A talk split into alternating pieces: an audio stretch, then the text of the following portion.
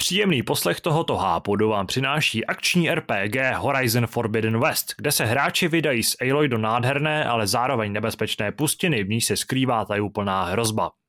Exkluzivní PlayStation hra je plně lokalizovaná do češtiny a díky ovladači DualSense s haptickou odezvou a adaptivními spouštěmi nabídne maximální herní zážitek.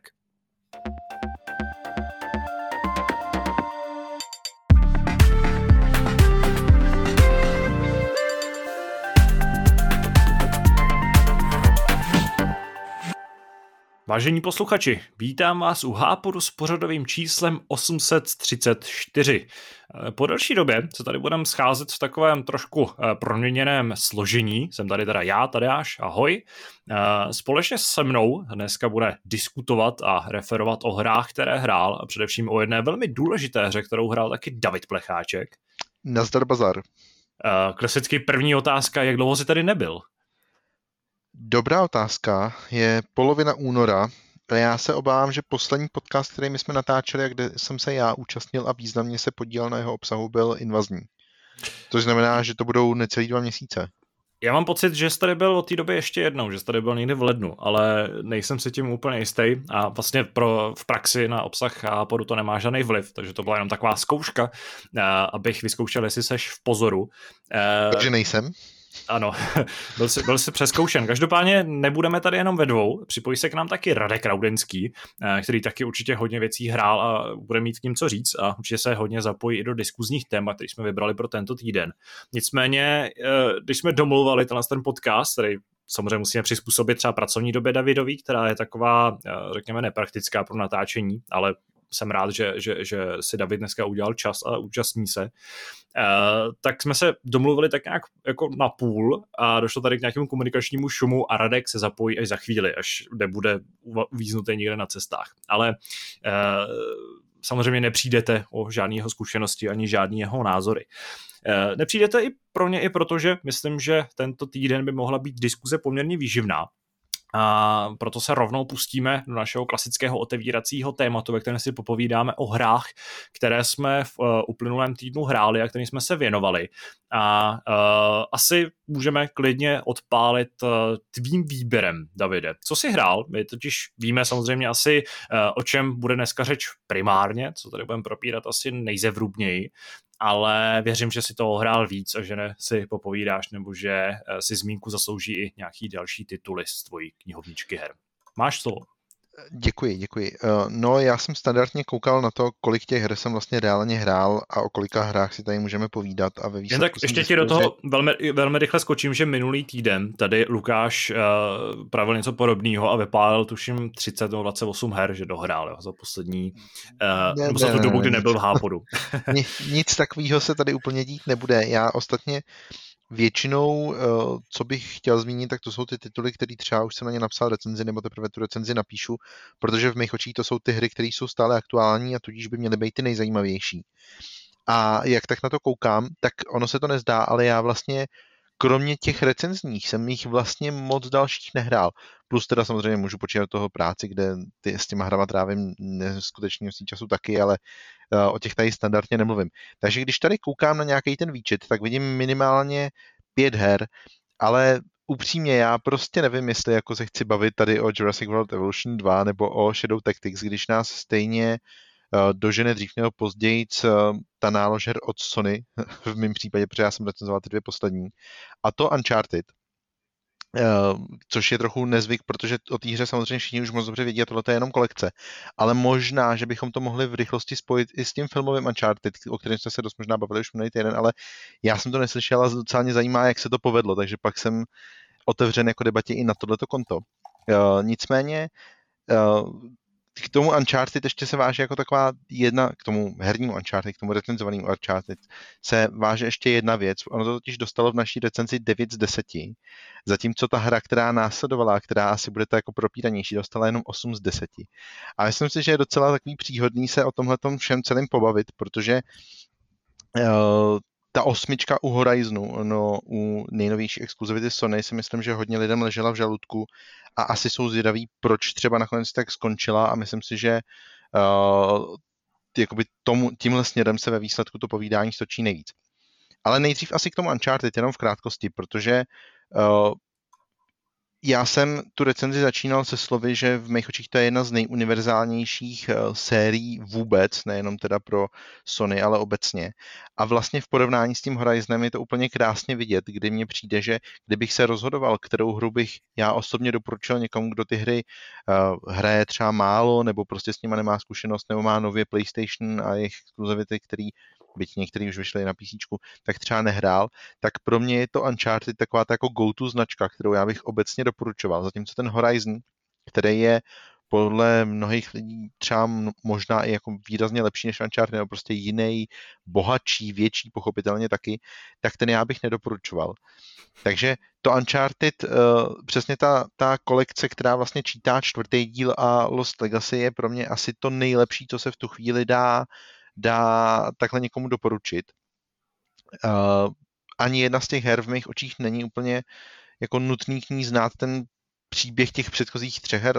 Ostatně každý z nich byly jako separátní, akorát prostě tam znáte nějaký ty vedlejší postavy, který uh, vám dotvářejí postavu Nathana Drakea, případně Chloe, za kterou hrajete v tom Lost Legacy. Ale uh, tou hratelností jsou vlastně už jako naprosto moderní ty tituly, stejně tak uh, i tím příběhem a přijde mi, že prakticky nic nedělají špatně. Já vím, že Uncharted 4 má spoustu fanoušků, ale zároveň i spoustu odpůrců.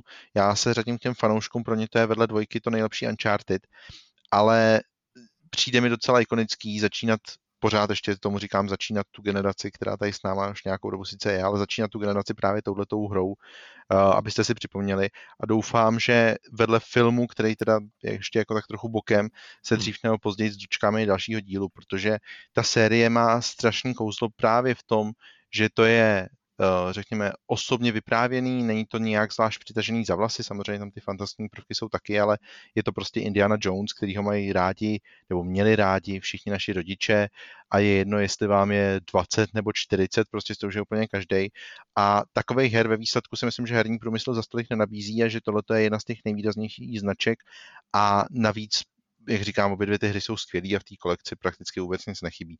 Tam jediný ten problém je ten, že vlastně jako sama o sobě nepřináší prakticky nic nového a tudíž dávat takový kolekci třeba absolutní hodnocení je trochu jako zvláštní, protože prostě to je jenom jako balíček, který je vylepšený graficky, ale ve výsledku je to pořád to samý.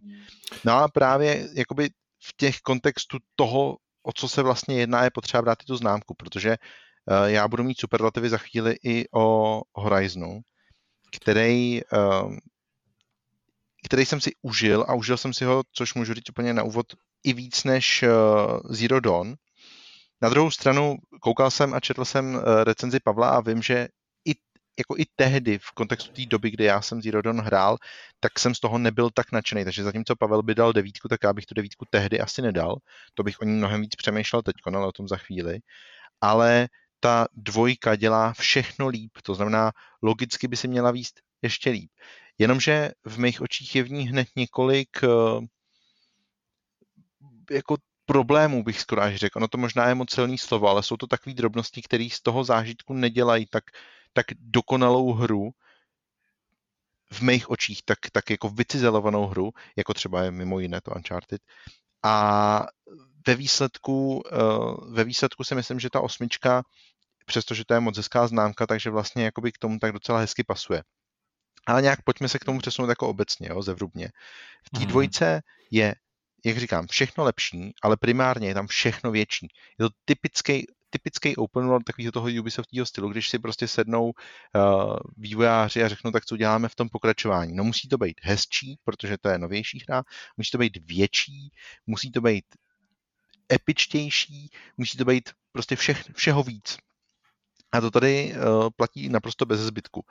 Uh, já jsem tu hru odehrál přibližně za 50 hodin, ještě jsem nějaký čas nechal po, vlastně teď v těch dnech, po tom, co ta hra, uh, co ta recenze vyšla, tak uh, ještě dále jako pokračuju, protože spousta těch otazníčků tam je stále nevyzobaných a ještě nějaký čas mě to asi bude držet. Ale během těch 50 hodin jsem byl doslova zavalený vším tímhle tím možným a někdy bych řekl, že to je až trochu kontraproduktivní. Takže nejenom, že máte větší mapu, nejenom, že máte víc robotů, se kterými můžete bojovat, ale máte samozřejmě víc všeho okolo, to znamená víc uh, úkolů, třeba jenom takový ten seznam jako standardních typů úkolů, já jsem počítal, jich tam asi 20 různých, prostě od, jsou příběhový, vedlejší, pochůzky, uh, tolnekové, těch tam mimochodem moc není, ale všechno tohle je rozděleno do kategorií jako vlastně úkolů a těchto těch kategorií je tam všeho všude asi 20, to je neskutečné množství. Uh, zbraní přibyly několik typů zbraní a ještě každá zbraň z toho má uh, různý vlastně zase varianty. Jedna z nich může být, já nevím, prostě s poškozením na, na leptání, leptání kovů, jiná z nich může způsobovat chladivý poškození. Dokážete si představit, tohle tam je neskutečné množství. A navíc pižláte ty roboty, ze kterých padají neustále nějaký součástky a těch součástek je taky neskutečné množství. Takže spoustu času vy potom strávíte třeba i v inventáři hledáním věcí, a zkoumáním toho, jak, eh, jestli máte zrovna to a co, co potřebujete, nebo jestli tohleto něco konkrétního je vám k něčemu, nebo je vám to úplně k ničemu. A to jsou momenty, kdy jako hrajete a užíváte si to, ale pak abyste prostě eh, přišli k nějakému tvorovi, který má zrovna uh, nějaký jako je náchylný na určitý typ poškození a vy teda hledáte ve svém inventáři mezi deseti jinýma lukama, jestli ten a ten luk je teda vhodný na ten souboj nebo ne. To je skoro až bych řekl jako k zbláznění. A takhle, takovýhle jako ambivalentní, ambivalentní vztah vlastně k té hře mi vydržel až do konce, protože mě neskutečně bavila ta hra, byla, je bohatá, je krásná, je mnohem v mých očích příběhově založenější, specificky v tom smyslu, že ten příběh je mnohem, jak už jsem říkal na začátku, je mnohem epičtější, ale tentokrát tady to je rozhodně ku prospěchu, protože ta jednička mi přišla dost přízemní v tom, co vlastně vyprávěla, nebo spíš se zaměřovala jako na tu historii a na to, co bylo, zatímco tady se v té dvojce vypravěči zaměřují spíš na to, co je a co bude. A to mi přijde strašně sympatický a vlastně mnohem, mnohem víc fantaskní, než eh, jak tomu bylo předtím. Ale, jak říkám, z druhé strany eh, jste úplně zavalený možnostma, které mnohdy nejsou, eh, řekněme, ku prospěchu, ku prospěchu té hratelnosti. Navíc, a to je asi jakoby ta část, která možná rozhodla o tom, že na konci nesvítí ta devítka, ale svítí tam jenom ta osmička. Eh, na poměry Sony je Forbidden West poměrně zabagovanou hrou a je to logický, protože zase s tou velikostí samozřejmě přichází spousta nějakých nástrah, se kterými se výváři musí vypořádat a obecně otestovat eh, RPGčko, který má dost možná prostě 200 hodin obsahu, než ho vyzobete úplně do mrtě, je dost náročný. Takže já to na jednu stranu chápu. Na druhou stranu si nepamatuju, že by mi nějaká hra u Sony spadla takovým způsobem, že bych uh, měl vlastně save, který já jsem nemohl načíst. A to byl moment, ve kterém já jsem se bál přesně kvůli té velikosti, že jsem docela jako v loji. Vy si sice manuálně můžete vytvářet několik slotů, ale ve výsledku vždycky ten slot já jsem si snažil dělat tak, abych měl třeba po třech, čtyřech hodinách, takže tohle to znamenalo, že bych se musel vrátit třeba o čtyři hodiny zpátky, což teda v kontextu celkové doby není zas tak moc, ale prostě to se vám stát nechce. A Uh, naštěstí, naštěstí ten save sice skutečně byl, uh, skutečně byl zničený, ale vedle toho se uložil ještě nějaký jiný autosave asi tak o 10 minut dřív a po teda nějaký době laborování jsem přišel na to, že tenhle ten save je vlastně OK a že se tam můžu vrátit. Ale tech, neduhy technického typu tohle ražení opravdu u těchto her od Sony nejsme úplně zvyklí výdat a říkám, jakkoliv já pro ně mám pochopení, tak prostě když se rozhoduje člověk mezi osmičkou a devítkou, tak ve výsledku ta volba padla na osmičku. Takže asi tak k té známce obecně. Ale eh, k té hře jako takový, ono se o ní vypráví nad rámec té recenze strašně těžko, protože já mám spoustu různých dojmů, co bych chtěl tady předat dál, ale ve výsledku eh, to nejdůležitější asi je to, že tu hru bych obecně každému doporučil, ale zároveň bych asi upozornil, že i ten první díl spoustu lidí vlastně odradil a ta dvojka toho moc neřeší. To znamená, nepřátelé, ličtí nepřátelé jsou tupí jak polena, úplně prostě furt stejně. Uh, ten, ten svět, ačkoliv vypadá, že je nebezpečný, tak ve výsledku je tam spousta různých osad a ve výsledku tak nebezpečný taky není. Když přijdete do nějakého už městečka, tak jo, některý i tady vypadají jako fakt hezky, ale některý vypadají přesně zase jako prostě generická vesnice poskládaná někde z nějakých dřevěných kulů. To jsou věci, které spousta lidí zmiňuje třeba v komentářích a vlastně se tomu dá, dá, vlastně se s tím dá jenom souhlasit a prostě někoho to může obtěžovat.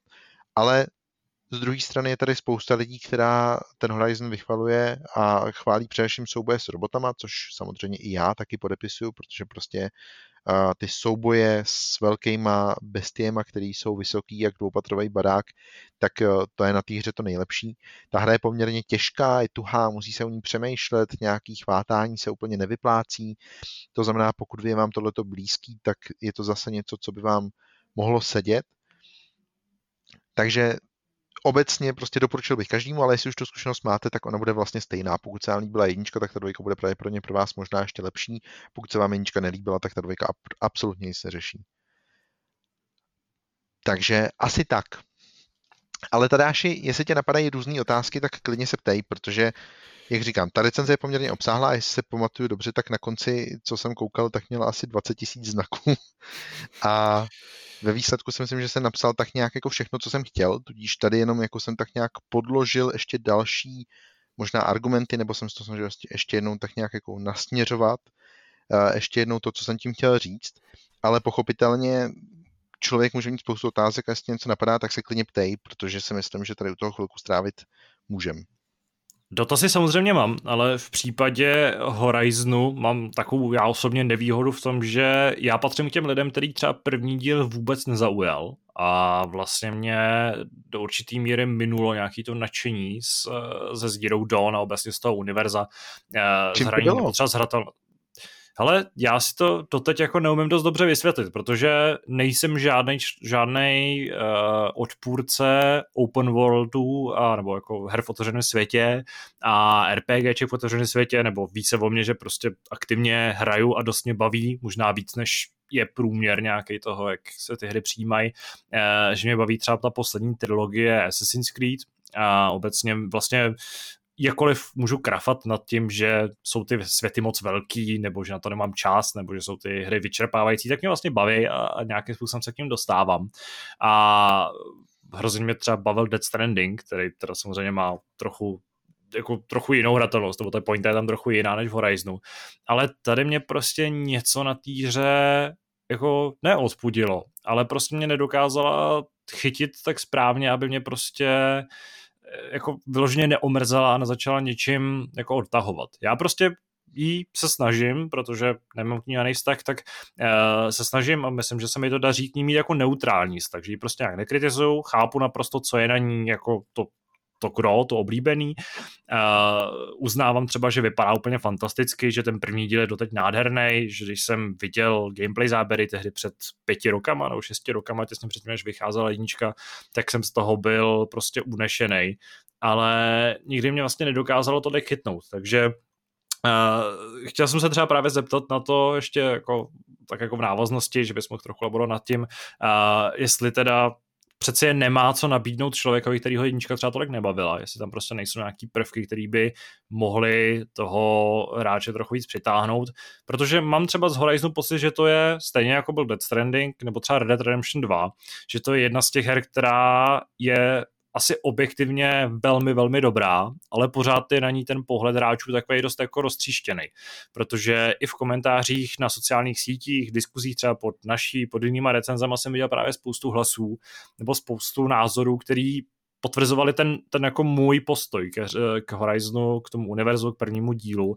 A je to vlastně hrozně zvláštní. Dokážu se taky dost dobře vysvětlit, proč je ta hra takhle jako rozkolísaně přijímaná ale uh, chtěl jsem se teda aspoň vrátit uh, k tomu, co jsi říkal o té vlastně plnosti hry a o té velikosti, uh, kde bys ji teda dokázal právě srovnat s těma uh, obrovskýma open worldama, třeba když jsem se tady bavil o, o Assassin's Creed, třeba o Valhalle, jestli už je to ta hra, která tě opravdu jako zavalí tím obřím světem a tím obřím množstvím těch eh, stejnorodých, no těch otazníčků, za kterými musíš nějakým způsobem jako pendlovat a běhat a vyzbírávat je. Nebo to umí ten Horizon jako podat nějakým lepším a zajímavějším způsobem. Krom toho, kdyby ten svět rovnou mohl jako nějakým způsobem specifikovat, jaká je teda ta jeho, ta jeho velikost a ty jeho rozměry. Um, Tohle je těžký. Pokusím se nějak odpovědět na všechno, co tady tak nějak zaznělo, včetně toho, jestli teda skutečně nemá co nabídnout někomu, kdo, koho ten první díl v podstatě nezaujal. Ale začněme teda tímhletím, začněme od konce, začněme tou velikostí a těma otazníčkama.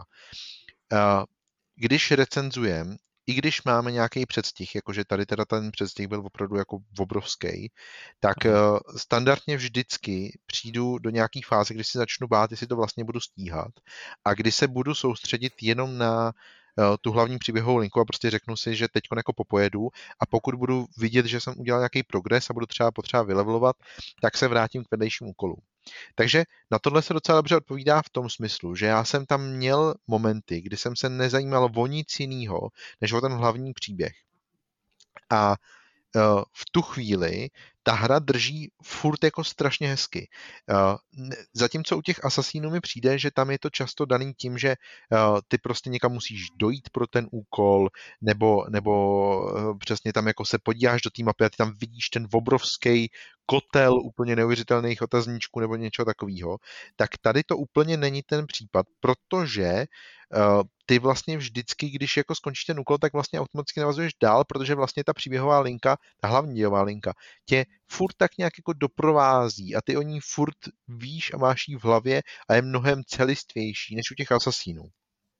To znamená, že já si myslím, že uh, jakoby úplně ve výsledku nikdy tak moc zavalený, jako třeba v těch asasínech nebudeš, pokud se tím prostě nenecháš zavalit. Pokud to nedopadne tak, že uh, že bys nějakým způsobem aktivně třeba ty úkoly chtěl teda řešit a tudíž by se dobrovolně jako stal otrokem toho, že musíš splnit každý ten otazníček, na který ty natrefíš.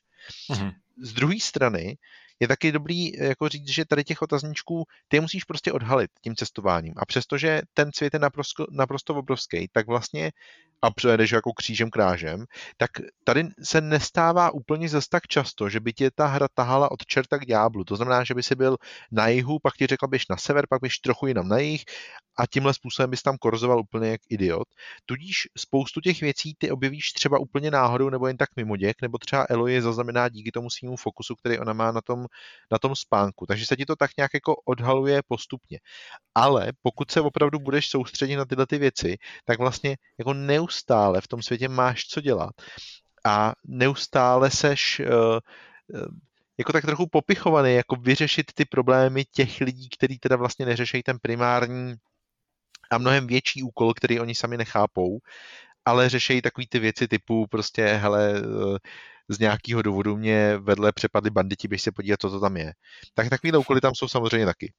Uh-huh. Ale uh, i, jakoby v tomhle tom je, je Horizon docela chytře stavěný, protože on má technicky za to, jak jsem mluvil tady o těch 20 vedlejších aktivitách, tak on má docela dobře rozškálovaný to, co jsou opravdu takový ty jako fetch questy, které jsou úplně jenom o tom přines, dones, udělej něco takového a co jsou trochu vypracovanější vedlejší úkoly. Takže ta hra má reálně přece jenom uh, úkoly, které nejsou úplně banální, stupidní ale jsou trochu i promyšlený a vypadají jako hezky, dovedou tě třeba na nějaký zajímavý místa a podobně.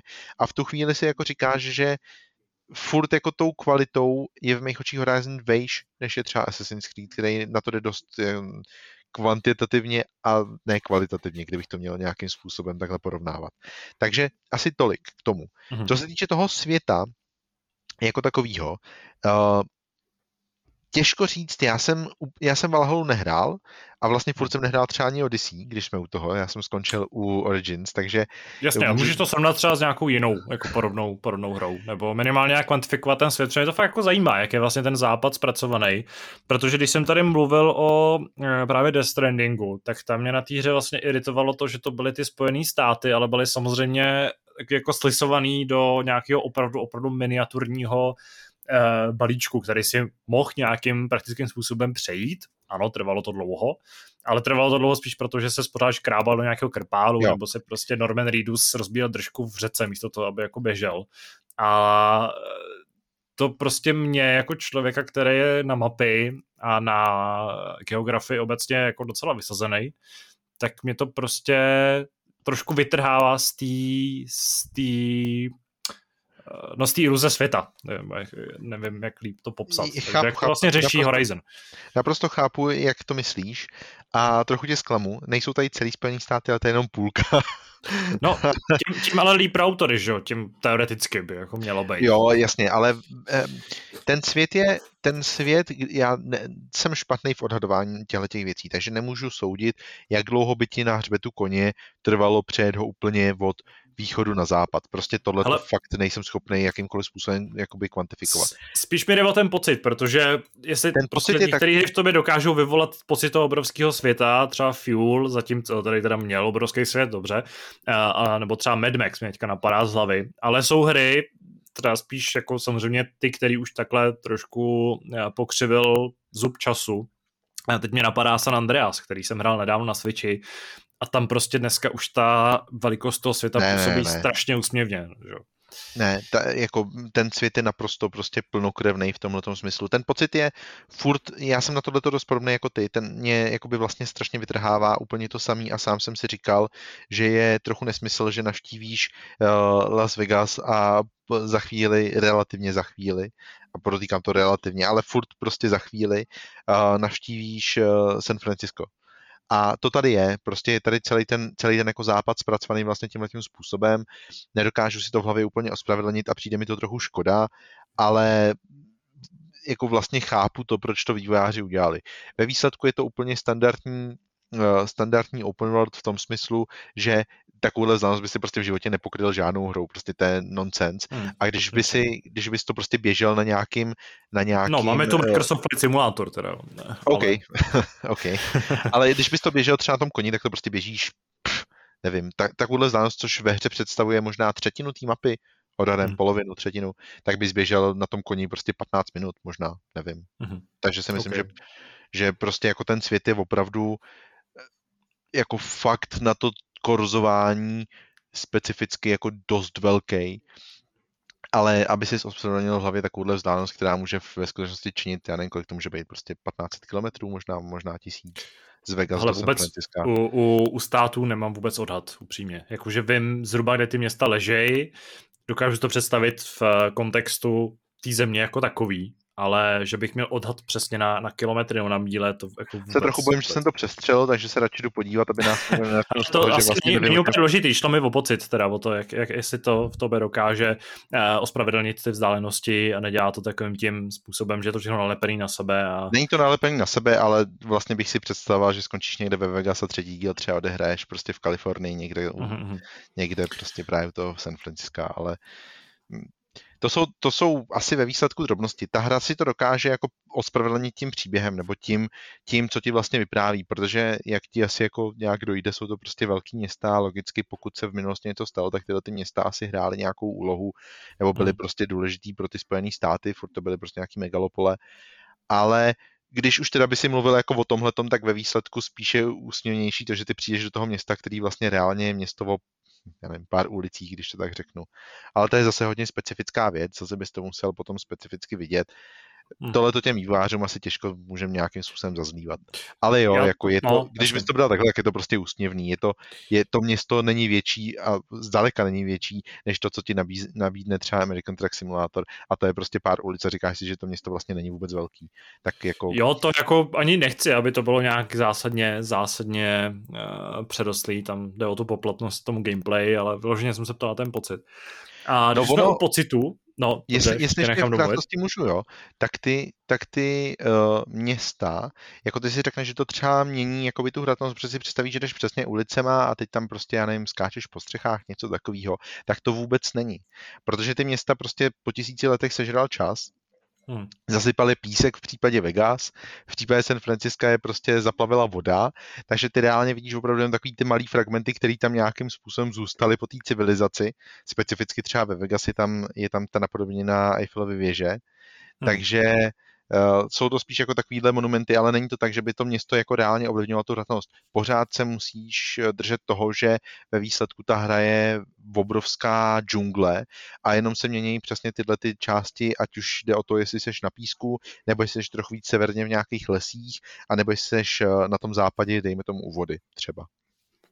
Mimochodem, když už se bavíme o tomhle, ty jsi zmiňoval tyhle ty prvky, já nechci samozřejmě, abys teďka byl konkrétní, ale je tam i nějaký překvapení zajímavý? A teď myslíš, jako co se týče těch biomů? Nebo... No, řekněme třeba těch lokací. Jestli je tam prostě něco, na co se třeba těšit, pokud uh, máš to době dáno. A ty tady zmiňuješ Vegas a Francisco a tohle ty lokace, které se asi dokážeme nějak představit zhruba teda. Mm. Ale mhm. jestli tam něco, o čem se jako nemluví, co nebylo ukázané a co o čem ty třeba záměrně si nemluvil, ale označil bys to jako Jsou... zajímavý překvapení, na který se těšit. Je to docela, je to docela uh, logický, že když člověk napíše recenzi, tak si poměřuje potom tu svoji recenzi třeba s ostatníma recenzemi a vlastně mě překvapuje, že věci, o kterých já jsem třeba záměrně nemluvil, tak uh, někteří jako záměrně třeba je vypichují nebo je vůbec ukazují. Protože třeba se o tom mluvilo i před vydáním a já jsem to prostě jenom nezaregistroval, protože jsem si dával takový trochu určitý odstup, ale, ale prostě jsem je cíleně vynechal, protože pro ten výsledek vlastně nejsou důležitý a jenom vás jako příjemně překvapí. A takových momentů je tam několik a specificky jeden přesně se tam jako objevuje třeba okolo 30. úrovně, který je v každý recenzi zmíněný a přišlo mi to úplně zbytečný. Ale co se týče těch lokací, tak vlastně ani ne, protože o tom, že ta hra nabídne i podvodní lokace se vědělo dopředu, to už vlastně bylo snad od nějakých prvních odhalení jako viditelný. To byl jeden z těch marků dokonce, protože to je jedna z mála nových věcí vůbec. Jo, jo, jo. A tak to vás jako nějak nepřekvapí, ale musím říct, že, že jakoby ta hra to dělá dost nenásilně a moc hezky. Je tam jedna specifická mise, která je přesně takhle pod vodou, která je jako nějak prostě svázaná s příběhem a já o ní mluvit nebudu, která vás vlastně do tohohle světa tak nějak jako uvede, ale je to docela poměrně daleko v tom příběhu, ale uh, potom už je to zase jenom na vás. Můžete se, na můžete se do těch jezer podívat sami, nemusíte. Ta hra vám v tomhle dává určitou svobodu a je to fajn. Ale jako že by bylo něco, co bych vyloženě takhle vypíchnul, se asi říct nedá. Můžu vypíchnout no. jednu věc, o které já jsem Pochodem, v recenzi nemluvil. Abyste si představili ekvivalent toho, nad čem jsem přemýšlel, tak uh, myslel jsem tím něco, jako byla Guarma v Red Dead Redemption. To bylo prostě ne, celý ne, ten ostrov. Jo. Ne, spíš bych řekl ne. Ale pokud, pokud bych něco vypíchnul, tak je to to, jak tady se zachází s talnekama, což je takový ten ikonický robot, který uh, který vypadá jako dinosauří žirafa. Já fakt si nepamatuju ten název jako správný dinosauří, ale všichni, všichni tohle dinosaura známe a znáte i toho robota ze všech materiálů, který se k Horizonu vážou. A v prvním díle jich bylo několik. Já vám neřeknu teď přesně kolik, ale odhadem bych typoval třeba 15 nevím, nějaký hmm. takovýhle číslo. A každý byl docela vlastně primitivní v tom, že úkolem prostě bylo se dostat na jeho v podstatě záda a pokud mu vyšplat nahoru a pak ho aktivovat a dozvědět se část té mapy. A tady mě překvapilo, že je jich strašně málo. Jestli dobře počítám, tak jich je pět, ale možná se pletu. A každý z nich je uh, každý vlastně představuje nějakou logickou hádanku. Já když jsem vlastně aktivoval toho prvního, tak eh, ten první byl, byl takový jako typický, že si tam potřebujete nasměrovat nějakým způsobem obří satelit a, a následně z jeho jako kloubu vlastně skočit na toho robota. Ale ty další představovaly úplně jiný typy hádanek a úplně strašně mě překvapilo, že vlastně si autoři vystačili s takovýmhle malým jako počtem a vlastně každému tomu Tolnekovi dali určitý ksicht toho, jako že jste ho vlastně opravdu pokořili, že jste mu na tu hlavu vylezli, on je přátelský ten robot, hmm. takže vy mu jako nějak neublížíte, ale prostě jste na něj vylezli a vlastně jste ho jako aktivovali tím svým kopí. A to je strašně super, to se mi strašně líbilo, takováhle jako drobnost, že nad tím autoři přemýšlej a, a vlastně to vylepšej i tím způsobem, že přesně toho dělají míň, ale vlastně se zaměří na tu kvalitu. Což se takovým jako hezkým obloukem vracíme zpátky k tomuhle, co jsme tady zmiňovali v úvodu. K těmhle dinosaurům se mimochodem uh, říkalo sauropodi. Já jsem se nemohl vzpomenout na to správné označení. Uh, kromě toho mám ještě vlastně, mám ještě jednu otázku. Uh, ještě předtím se tě teda zeptám, jestli jsi hrdý na to, jestli zasadil strom.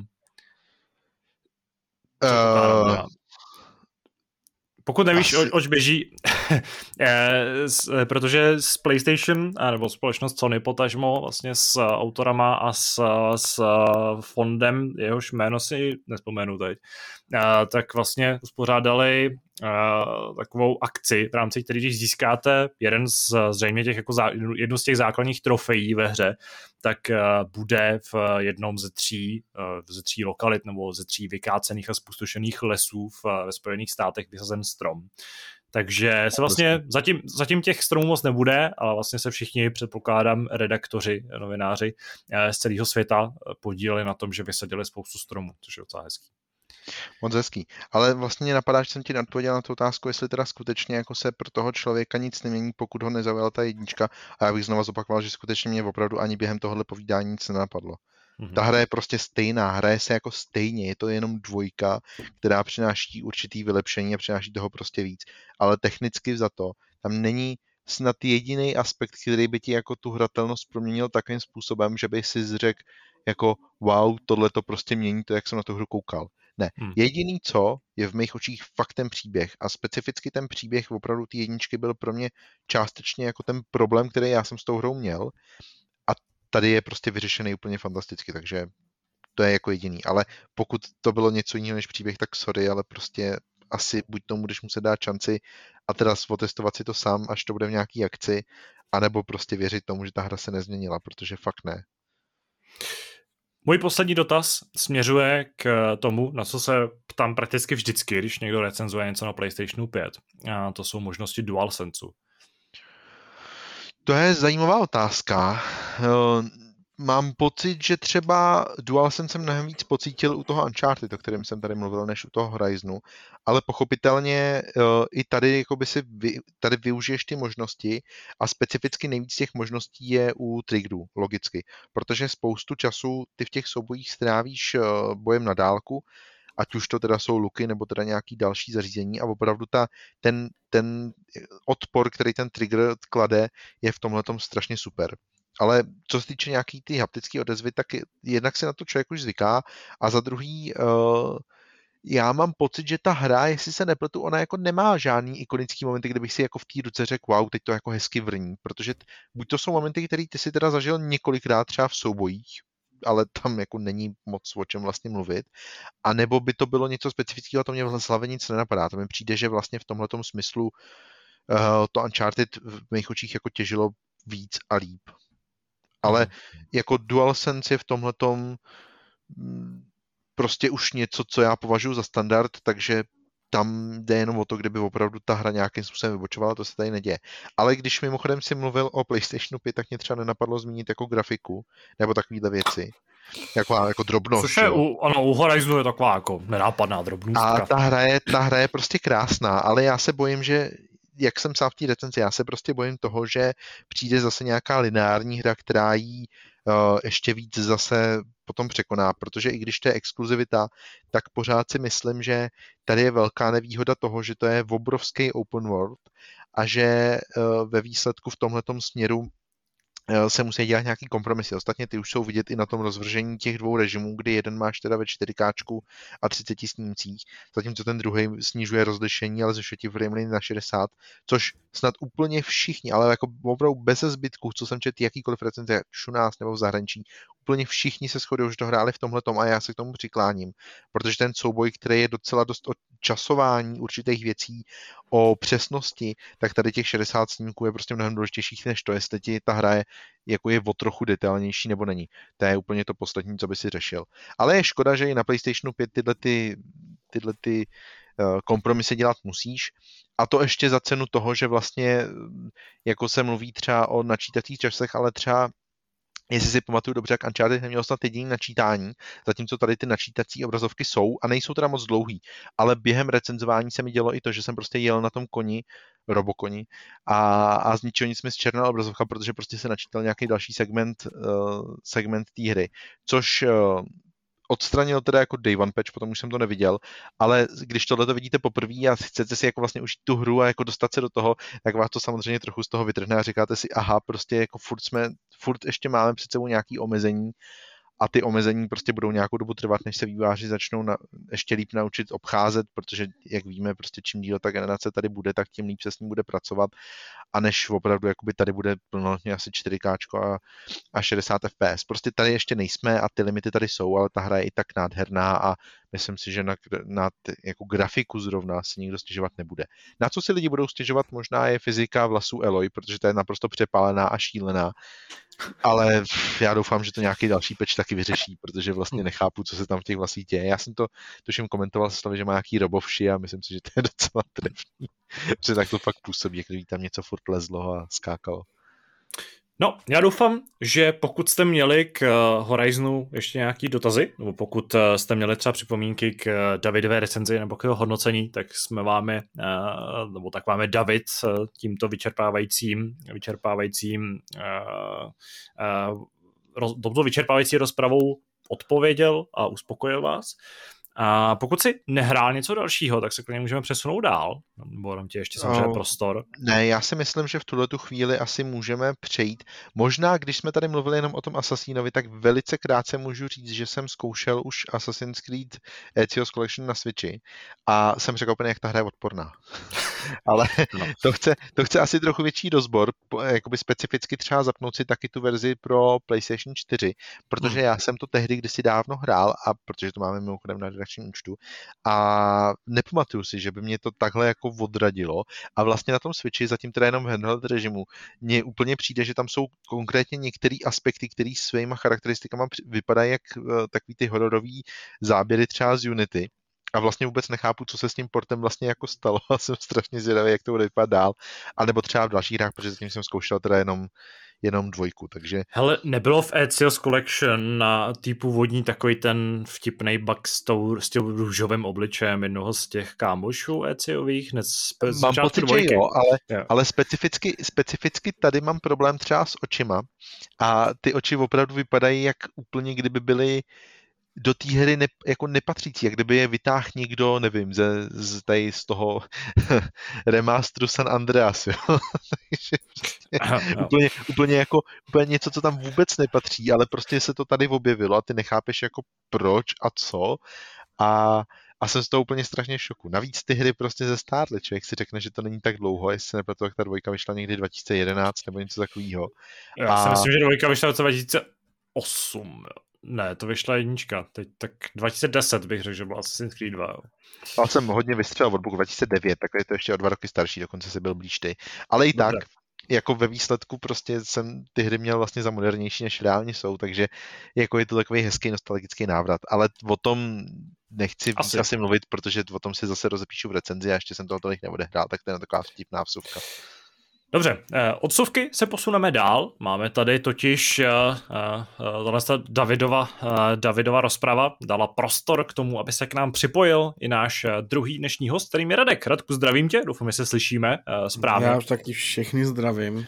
Jenom bych chtěl říct, že připojení jsem byl naprosto hororovým e, zážitkem, protože e, v polovině cesty z mého vzdělávacího institutu jsem nejenže dostal hovor od Davida Plecháčka, který řekl, tak ty vole, kde seš, co je, pojď natáčet, ale pak jsem se kouknul na Messenger a tam prostě pod, výhruš, pod sprostými výhruškami a vulgárními slovy byl poslán odkaz na Zencaster, kde tady natáčíme podcast.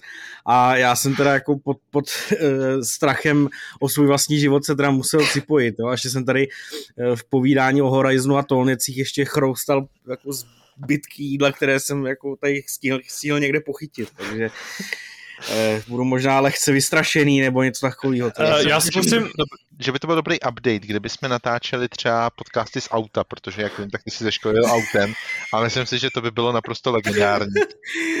jako, jako, bylo by to pro mě úplně super, no. To já, jako škoda, škoda je, Škoda je, že jako nejsem zprostý za volantem, já jsem poměrně kliděs, takže No, protože když to by možná... ty jsi, když, když, když jsi za volantem, tak jsi jediný klidnej v tom autě totiž. ano, já jsem takový... Co si vzpomínám na cesty s tebou, tak já jsem teda úplně klidnej nebyl. A to já, když sedím za volantem, tak jsem úplně v pohodě. Ale já jsem se tady jenom na tomhle místě chtěl omluvit otevřeně Radkovi, že e, tohle to není jeho chyba, protože jsme se prostě blbě domluvili s Davidem a vznikla tam miskomunikace, na kterou doplatil náš, e, náš host. Ale asi to nechme, nechme to stranou. Uh, rovnou se můžeme vrhnout tomu, co si, co si hrál Radku a o čem by si nám rád popovídal. No, hele, bohužel já jsem žádný nový hry neskoušel, nic takového, protože já jsem vlastně si užíval nějaký trošku volnější režim, co se jako třeba rekonstrukce týče a tak, tak jsem jako teda ještě dodělával koupelnu, o tom David ví, uh, ale soustředil jsem se třeba jako napsaní, napsaní jako článku a takhle, takže jako, já většinou hraju večer, protože přes den to. To je jedno, ale přece jen něco jsem hrál a uh, za zmínku asi nestojí velko tohle, ale za zmínku stojí uh, GTAčko. A do toho jsem se dostal takovou jako velkou, velkou klikou, protože uh, vím, že vlastně byl že vysílený Super Bowl a já jsem se chtěl podívat na tu jejich show, eh, na tu eh, v poločase, tak jsem se chtěl podívat. Nestí jsem to, byl jsem unavený, takže jsem si to pustil další den eh, z, ze záznamu a byl jsem z toho úplně nadšený, protože fakt ta show byla úplně skvělá, měli to skvěle zpracovaný a vlastně líbilo se mi to zapojení takový, aby to bylo jako, že jo, pro, pro to Black Lives Matter, ale zároveň to prostě přinášelo ty, ty vzpomínky na, na tu repovou scénu, která tady byla před x, x desítkama let. No a uh, tak jsem to jako poslouchal, že jo, a uh, pak jsem se kouknul na Spotify, tam vidím, že, že byl do, mi byl doporučen právě uh, Dr. G a že tam má, a ta, ta obálka té písničky měla logo GTAčka. Říkám, cože? To nějaký divný, ne? A pak jsem si vzpomněl, že vlastně přidali relativně nedávno uh, takový příběhový dodatek, takže jsem si řekl, že bych si ho mohl vyzkoušet, takže jsem se společně s kamarádem, který je do GTAčka úplně zabouchlej a, a je to za něj prostě nejlepší hra jako posledního, no od té doby, co to vyšlo, že jo. Uh, takže jsme se do toho pustili a jako já jsem strašně překvapený, uh, protože ty dodatky, co v minulosti do GTAčka byly, tak samozřejmě vůbec nepočítám to, že tam neustále jako přináší nový a nový biznesy. Eh, kdo nezná GTAčko, nebo respektive současný stav online, tak je těžký popisovat, co je biznis, ale ve zkratce je to mm, nějaká, nějaký způsob vydělávání, já nevím, plácnu, kopíte si bunkr a do toho můžete dovážet drogy, jo, a ten bunkr vám pak vydělává, jakože prodává ty drogy. No prostě, a... čím si vyděláváte ve skutečném životě, tak můžete dělat. Přesně tak, jasně, že jo, drogy, normálně prostě, no. Uh, a, uh, a, a nemělo to nějaký hlubší smysl. Byly tam nějaký mise k tomu, ale ty mise byly uh, přijeď tamhle rozbito, nebo přijeď tamhle uh, přivez to zpátky, bla, bla, bla, takovýhle podobné věci. A nějaký větší dodatky, které dávaly trošku smysl, tak byly, tak byly ty heisty. A tam zase opět, jo, ten poslední heist, ten Kajo Perico, to už je docela dlouho, to je snad rok už, co jako vyšel.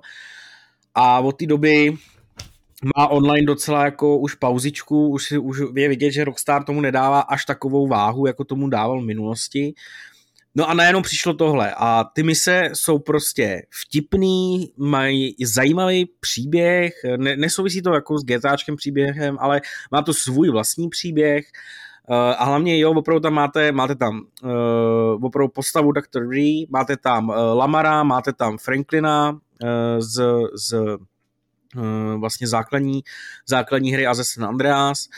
Uh, pak tam prostě v těch misích, uh, já nevím, kradete mobil, honíte tam někoho na golfových vozících přes celé město, pak ho zmlátíte, hledáte tam různý mm, kusy skladeb, který jemu vlastně tomu skladateli ukradli, pak vidíte, jak před váma přímo skládá hudbu, tu tam pak slyšíte, odemknete si rádio, a je to fakt, eh, je to fakt zábavný a je to dobrý dodatek na pár hodin. Eh, teď neberu v potaz to, že ten, ten, ten business, opět si musíte koupit business na to, abyste si tohoto vůbec mohli zpřístupnit. Ta cena je asi snad 3,5 nebo 4 miliony, což je na GTAčko poměrně dost a bohužel, eh, co já dlouhodobě kritizuji, že Rockstar zkrátka vydělává na tom, že do té hry dává uměle grind, protože nezvyšuje odměny z misí, které dřív byly, ale navyšuje ceny všeho, co tam do té hry vlastně do, do, se dostává. A pak vlastně ani není divu, že tam jsou hekři a, a podobní lidi, kteří e, vlastně zaplatějí třeba desetinu ceny uh, reálných, jako reálných peněz uh, za ty možnosti, aby si to všechno mohli odemknout než kdyby zaplatili ty vlastně ty, ty sharkardy, což jsou, což je placená měna vlastně, vlastně do hry. Hmm. Takže, ale, ale čistě po stránce obsahu je to fakt super, fakt jsem se bavil, nebo ještě bavím, protože ještě to nemám úplně, úplně dokončený, ale fakt za mě jako dobrý, ale vím, že asi většina čtenářů nebo posluchačů, který nás poslouchají, tak jako na, na tohle moc nejsou, takže uh, to je asi můj opravdu jediný dodatek za tady to. Jediný, na co se můžu těšit, tak je, že nám dneska z ničeho nic prostě přišel až do chatu a řekl, jo, jo, jo, mám tady hru od tvůrců Gas Station Simulator, a, a což prostě jako nikomu asi nic neřekne, ale byl to velký hit na, na Twitchi a mě vlastně jako baví podobný jako kraviny. Teď nemyslím simulátory obecně, takový ty prostě jako long moving simulátor a takový, to mě jako nebaví, ale baví mě takovýhle eh, řekněme hry, kde, kde máte svůj barák, nebo teda, tam, byl, tam to byla, že jo, benzínka, tady budete mít vlastně svůj prodejní, eh, prodejní dodávku s jídlem a připravujete tam ty věci, obsluhujete zákazníky takový mi to docela jako baví a právě proto jsem hned potom eh, hrábnul a, a docela jako fakt se upřímně těším, že eh, teda upřímně musím říct, že se těším. No, ale jinak bohužel. Jsi se k tomu ještě nedostal, nebo to ještě není přístupný? Uh, ještě jsem se k tomu nedostal. Jo, to je vlastně Tak když mi to dal dneska ty vole no, a pak jsem jel do školy vole. Ale kdybyste tomu nevěřili, tak Radek skutečně není agresivní řidič. ano. Jenom Ale... umí, nebude ohrožovat ani ve svém food trucku nikoho. To je otázka třeba, jo? Třeba to je náplň té hry, že? No tam je to dostalo, ty vole, tam nové jezdíš prostě po tom městě a, a, a na, na různé lokace nakupuješ a vaříš, že to jsem koukal na nějaký ty videa, že co, co s tím přišlo. A já jsem se do toho chtěl pustit eh, teďka, když jsem přijel, že jo, no, že prostě mám radši svůj život, že jo, než hru. Viděl jsem ochrém film Šéf? Nebo v češtině Šéf, tuším, se jmenuje. Ne, tak to asi ne. No, tak to je škoda. Jsi připraven na to na ten job, protože pokud jste viděli šéfa, pokud máte rádi Johna Favreau a máte rádi eh, filmy o kulinářství, tak to je určitě jeden z těch eh, nejkultovnějších záležitostí. A je to úplně skvělý film, že doporučuji všem lidem, který by tě jenom trochu zajímá jídlo, nebo eh, který mají třeba chuť na nějaký jako, jako feel good. Myslím, že úplně všechny lidi na planetě zajímá jídlo. Uh, no, dobře, do té míry, že byste se chtěli koukat na film tady o něm. A je skvělé, já hraje v něm třeba Scarlett lidí by se koukala aspoň na ten film, aby to jídlo vidělo. to je fakt. Ale nemají se na čem dívat na filmy, takže... Radši od tohle z toho trošku uh, ožehavého tématu odbruslím, pokud, Radku, nemáš ještě něco, o čem bys chtěl mluvit. Bohužel. Uh, tak se vrhnu na svoje, uh, své záležitosti, protože uh, já jsem uh, za úplně jeden hrál víc titulů. Uh, mimo jiný jsem třeba včera večer uh, s přítelkyní kompletně projel 12 minutes, ale to je asi věc, o který tady nebudeme moc diskutovat, uh, protože to je záležitosti spíš Zdeňka Míry, s kterým už jsem to probíral v chatu. A vlastně nad rámec toho samotného sdělení řeknu jenom to, že se celkem stotožňuju s tou sedmičkou, kterou tomu eh, Zdeněk tehdy dál mám k týře spoustu výhrad, jakkoliv uznávám spoustu kvalit, který má. Ale uh, to asi nejzajímavější, uh, nejzajímavější hrou, kterou, který jsem se věnoval v posledních dnech, tak je Crossfire X, což je uh, singleplayerová kampaň, která by mohla zajímat možná i Davida, protože pokud vím, tak David je uh, velký, nebo David má blízko ke studiu Remedy, k finskému studiu Remedy, uh, který se tak trochu prazvážně nachmítlo právě k Crossfire X, což je vlastně moderní verze free-to-play střílečky od korejského studia Smilegate. Uh, nevím jak vy, ale pro mě třeba Crossfire původní uh, je docela známý jméno, protože když jsem byl na, na střední škole čerstvě, nebo na Gimplu, teda respektive ještě na základce, tak uh, to byla taková ta hra, kterou hráli lidi, kteří neměli peníze na to, aby hráli Modern Warfare, nebo Modern Warfare 2, nebo Counter-Strike, nebo nějaké podobné hry. A uh, tehdy, když letělo free to play, tak uh, to byla vlastně jedna z těch věcí, která byla velmi populární a který se věnovalo docela dost hráčů. A uh, tohle studio přišlo vlastně s moderní verzí, s modernizovanou verzí a nebudu nějakým způsobem rozebírat ten multiplayer, tady je free to play, ale zajímavé je samozřejmě to, že přinesli i, uh, přinesli i kampaň, kterou, uh, kterou zpracovalo právě studio Remedy a uh, nutno říct, že to vydání provázela docela, docela vlastně chaotická situace.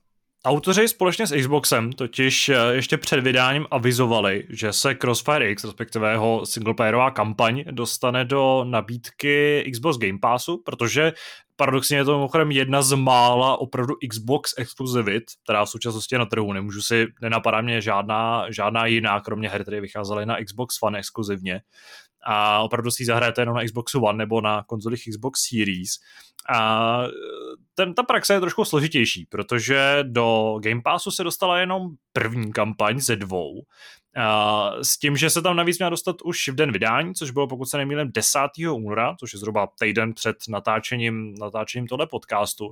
Ale v praxi jsme na to, aby se vůbec přístupnila, čekali asi pět dní, protože prostě pět dní nebyla hratelná, i když jste měl předplacený Game Pass a i když Xbox, Microsoft, i, i Remedy nebo Smilegate nebo prostě autoři a správci sociálních sítí přímo projektu, tak na, na Twitteru třeba avizovali, že si hru teď můžete zahrát v Game Passu, tak to nešlo nešlo, museli jste si ji koupit, nebo vás ta hra vybízela k tomu, abyste si ji koupili. A když to hráči kritizovali, tak to provázelo takový zvláštní mlčení. Nikdo to jako nechtěl komentovat, proč to tak je. Další takový, takový red flag byl to, že hra neměla žádný recenze, respektive, že prakticky žádný média ji nedostali předem. A když vyšly první asi tři nebo čtyři recenze na Metacritic, tak se schodně, schodně ty čísla zastavily na 40 ze 100 nebo na 4 z 10, což v dnešní době už je opravdu tristní, před pár lety ještě by to byla taková celkem normální známka, dneska už je to samozřejmě odpad, pokud to není aspoň sedmička, jak víme. A e, navíc třeba IGN týře věnoval dokonce 3 z 10, že to je opravdu jako katastrofa. Takže jsem byl docela zvědavý. E, nakonec jsem si, když se teda zpřístupnila, zpřístupnila ta verze pro Game Pass, nebo ten, ta první kampaň, která se jmenuje Project uh, Catalyst, tak jsem si ji zahrál. Pak jsem si teda koupil i, i tu druhou kampaň. A nechci se z toho o tom nějak jako zásadně tady rozmluvat, protože si můžete přečíst recenzi na webu eh, v době, kdy už vychází Hápot, ale prostě to na mě působí jako taková extrémně levná kopie uh, Call of Duty, nebo nějakého příběhového Call of Duty, třeba Modern Warfare. A přitom jako paradoxně na té hře vidět i rukopis eh, Remedy, protože jedna, která z, podle všeho, nemůžu to úplně potvrdit, ale zřejmě to tak mělo být a je to jako na tom i znát, tak eh, vlastně hra běží na in-house engineu Remedy, který používají, jehož jméno si teďka rychle nespomenu. A zatímco třeba ta, ta multiplayerová část běží trošku jiným, nebo funguje technicky jinak, a v některých momentech třeba i díky nasvícení scény a díky tomu, že přeci jen ten příběh je trošku říznutý nějakýma, nějakýma mystickýma nebo rádoby mytologickýma, magickýma uh, motivama, uh, tak se tam dějou takové jako z věci, které nejsou zasazené do naší reality, tak v některých momentech ta hra opravdu hodně připomíná kontrol, což je docela zajímavý. Uh, krom toho se obě ty kampaně vyžívají v tom, že vás posílají do katakomb nebo do, do nějakých jeskyní, do nějakých tunelů, uh, který taky tím oranžovým nasvícením připomínají, a tuším, že to bylo to druhý rozšíření pro, pro pro kontrol. Takže uh, tady v tom jsou nějaké paralely. Každopádně jak jsem už jako naznačil, tak ten příběh jako takový nebo příběhová zápletka není úplně klasická, není to takový to řekněme, zachraňování světa nebo nějaká globální válka. V podstatě vlastně ve středu toho příběhu stojí dvě soukromé organizace vojenský, Blacklist a Global Risk, přičemž v každé té kampaně hrajete vlastně za, za zástupce té jedné z těch stran, nebo vlastně hrajete v každý za jinou tu stranu. A řeší se tam motivy, nebo řeší se tam problematika vlastně katalyzátor, katalystu, katalyzátoru, což je nějaký magický superpočítač, který umí předpovídat budoucnost. A zároveň se tam řeší problematika vlastně takových super schopností, které propůjčují některým postavám neviditelnost, nebo by mohly teoreticky. Nebudu nějak laborovat eh, hlouběji v tomhle ohledu, ale jinak je to prostě taková jako opravdu pod slovem tuctová střílečka si představím přesně tohle z toho. Zvlášť ta první kampaň, která je zdarma, tak se odehrává vlastně v těžebním eh, městečku, nějaký fiktivní eh, postsovětské republice, kde probíhá válka a opět je to prostě taková hodně stereotypní nebo a, a taková sterilní, šedá nebo šedobílá a betonová lokace se spoustou paneláků, pak se teda dostanete i do nějakých těch jako dolů nebo do, do, nějakých, do nějakých místností podzemí. A tohle to všechno si dostanete na ploše asi dvou hodin, co vám ta kampaň zabere, s tím, že vlastně se po celou dobu bavíte nějakým hodně stereotypním střílením, vlastně gameplay v Crossfire X není moc zajímavě zpracovaný, je takový hodně, hodně bezzubej, zbraně nemají žádný, žádný takový, takový uspokojivý pocit, když s, ním, když s nima střílíte, nepřátelé se postupem času stávají docela hubama na, na náboje, obtížnost ta hra vlastně zajišťuje tím, že, vás, že na vás vrhne spoustu nepřátel, protože i na vyšší obtížnosti vlastně mm, jako jsou úplně dementní, nebo umělá inteligence v té v podstatě neexistuje, nabíhá vám pod zbraň, e, neumí třeba utíct, po ní hodíte granát, sama granáty hází jenom v předskriptovaných momentech, což je dost zvláštní. A obecně prostě je to takový jako paskvil, jaký nedodělek, na, na, dost na mě působí. Ta první kampaň trpí právě i tím jako hrozně sterilním a nezajímavým prostředím, který vás vlastně nepřekvapí po celou dobu, nezmění se. E, dost jsem u ní pocítil to, když jsem si třeba u Call of Duty říkal, že jako ta hra až moc rychle mění ty prostředí, pestrý prostředí, je to takový jako divoký, tak tady jsem si uvědomil, že to je vlastně potřeba, protože jinak vás ta opravdu začne nudit tím svým prostředím. Druhá kampaň, ta, ta vlastně, kterou si musíte koupit, která není v Game Passu, tak je na tom o něco líp, tam je teda těch prostředí víc a aspoň tam přichází nějaká obměna, jsou tam nějaký barevnější místa, dostanete se tam do nějaký jako rádoby kubánský, rádoby kubánský metropole, nebo se podíváte do nějakého asijského velkoměsta ale v tomhle hledu prostě ta hra jako nemá nic moc co napídnout. Uh, to vyprávění většinou se točí kolem čtyř postav, nebo v obou případech se točí kolem čtyř postav a i mezi nimi nějakým způsobem střídáte, dochází tam k takovému tomu, že třeba sledujete jednu situaci očima dvou, dvou postav postupně a vracíte se v čase, případně prostě se navzájem kryjete nebo se nějak přepínají ty pohledy, což je docela fajn. Paradox je prostě některý ty nápady, které v této přicházejí, jako z hlediska designu jsou docela zajímavý, ale zároveň, nebo z hlediska té hratelnosti, nebo toho třeba odvíjení toho příběhu. Ale pak třeba z hlediska hratelnosti nebo z hlediska, hlediska designu prostředí, tak je to ta úplně nejtupější varianta, která může být. Jsou to prostě slepený koridory, uh, plný nepřátel, do kterých občas jsou, nebo dost často jsou zasazený, tak víte, naprosto jako evidentní výbušní barely, ty jsou opravdu směšný už v dnešní době. A v tomhle hledu prostě mám pocit, že, že v rámci Game Passu dostanete to úplně nejhorší, co ta hra vůbec může nabízet, protože tahle ta jedna kampaň opravdu jako asi tím nejslabším, co jsem a nej, nejzajímavější střílení, co jsem viděl od uh, druhého Homefrontu. Když si vzpomínám, tak to byla taková podobně tuctová střílečka. A v té druhé kampani je přece jen ta situace o něco lepší, ale zase to prostě není nic, kvůli čemu bych jako chtěl utrácet své peníze. Výhodou je třeba to, že každá z těch kampaní stojí 250 korun odhadem a není teda moc drahá, ale i to mi za ty dvě hodiny celkem jako bezmyšlenkově týho střílení přijde docela málo.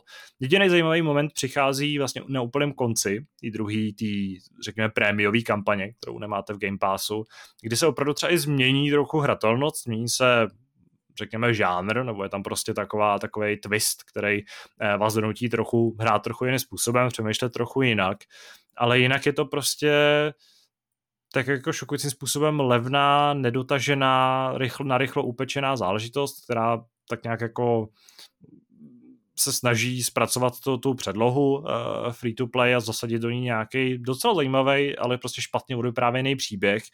A ty prvky, které jsem tady zmiňoval, které jsou typické pro Remedy, to, že se tam prostě hrajou nějaký roli, nebo hraje tam nějakou roli psychika, nějaký ovlivnění mysli, jsou to nějaký hrátky s prostorem, s nějakými jako s novýma sekvencema, tak tohle všechno jednak vám ta hra vůbec nedokáže jako ospravedlnit, proč se tam vlastně děje a tak rychle, jak to přichází do příběhu, tak to zase opouští. A zároveň i přesto prostě dokáže do tohle z toho všeho protlačit nějaký kliše, což mi přijde, že, že je velká škoda. Takže Crossfire X je prostě bohužel věc, kterou vám doporučit nemůžu, i když se třeba fanoušci FPS. Pokud jste opravdu hardcore milovníci nějakých intenzivních příběhových filmových stříleček, pokud prostě vaším, vaším etalonem herní kvality jsou singleplayerové kampaně Call of Duty, tak pak budiš, asi vám to dokáže, vás to dokáže na chvíli zabavit, ale pro mě je to prostě velký zklamání a vlastně mě zaráží, že si v Remedy nechali něco takového připsat na triko, protože, jak píšu ve své recenzi, tak to je studio, který ačkoliv Quantum Break asi nepatří k těm nejoceňovanějším hrám historie, tak uh, prostě nevydalo vyloženě špatnou, nevytvořilo, nestojí za vyloženě špatnou hrou. a bohužel Crossfire X nebo jeho příběhovou kampaň musím označit za jednu z těch špatných, špatných her, což je pro mě docela velká škoda. Davidem, zajímalo by tě třeba tohle z toho právě s ohledem na to, že máš k Remedy docela blízko? No, ve výsledku se na to chci trochu zeptat, protože co by mě na tom mohlo zajímat je čistě to, kdyby se to odhrávalo ve stejném univerzu, jako všechny ty další hry, protože jak z kontroly vyplývá, tak vlastně všechny ty hry nějak jako volně do toho zapadají. A ty jsi tady mluvil o nějakých, řekněme, částečně jako nadpřirozených věcech taky, ale nevím, všimnu si z něčeho, že by tam bylo jako nějaký odkazy mezi, mezi těma dle hrama, když jde o Control Hele, já, jsem, já jsem právě Control nehrál, jako vlastně jedinou z těch, z těch, z těch, uh, titulů zasazených do tohle univerza, ale jsem si prakticky jistý i z hlediska toho, že to vlastně jako spíš nějaká outsourcovaná záležitost, že to je prostě hra Smilegate, kterou akorát Remedy měli dotáhnout do nějakého singleplayerového zážitku. Takže ten svět jako nebude určitě sdílený. Takže to, pokud tě láká tohle to vyloženě, jako to, to spojení v tom univerzu, tak to ti určitě, určitě Crossfire X eh, nenabídne.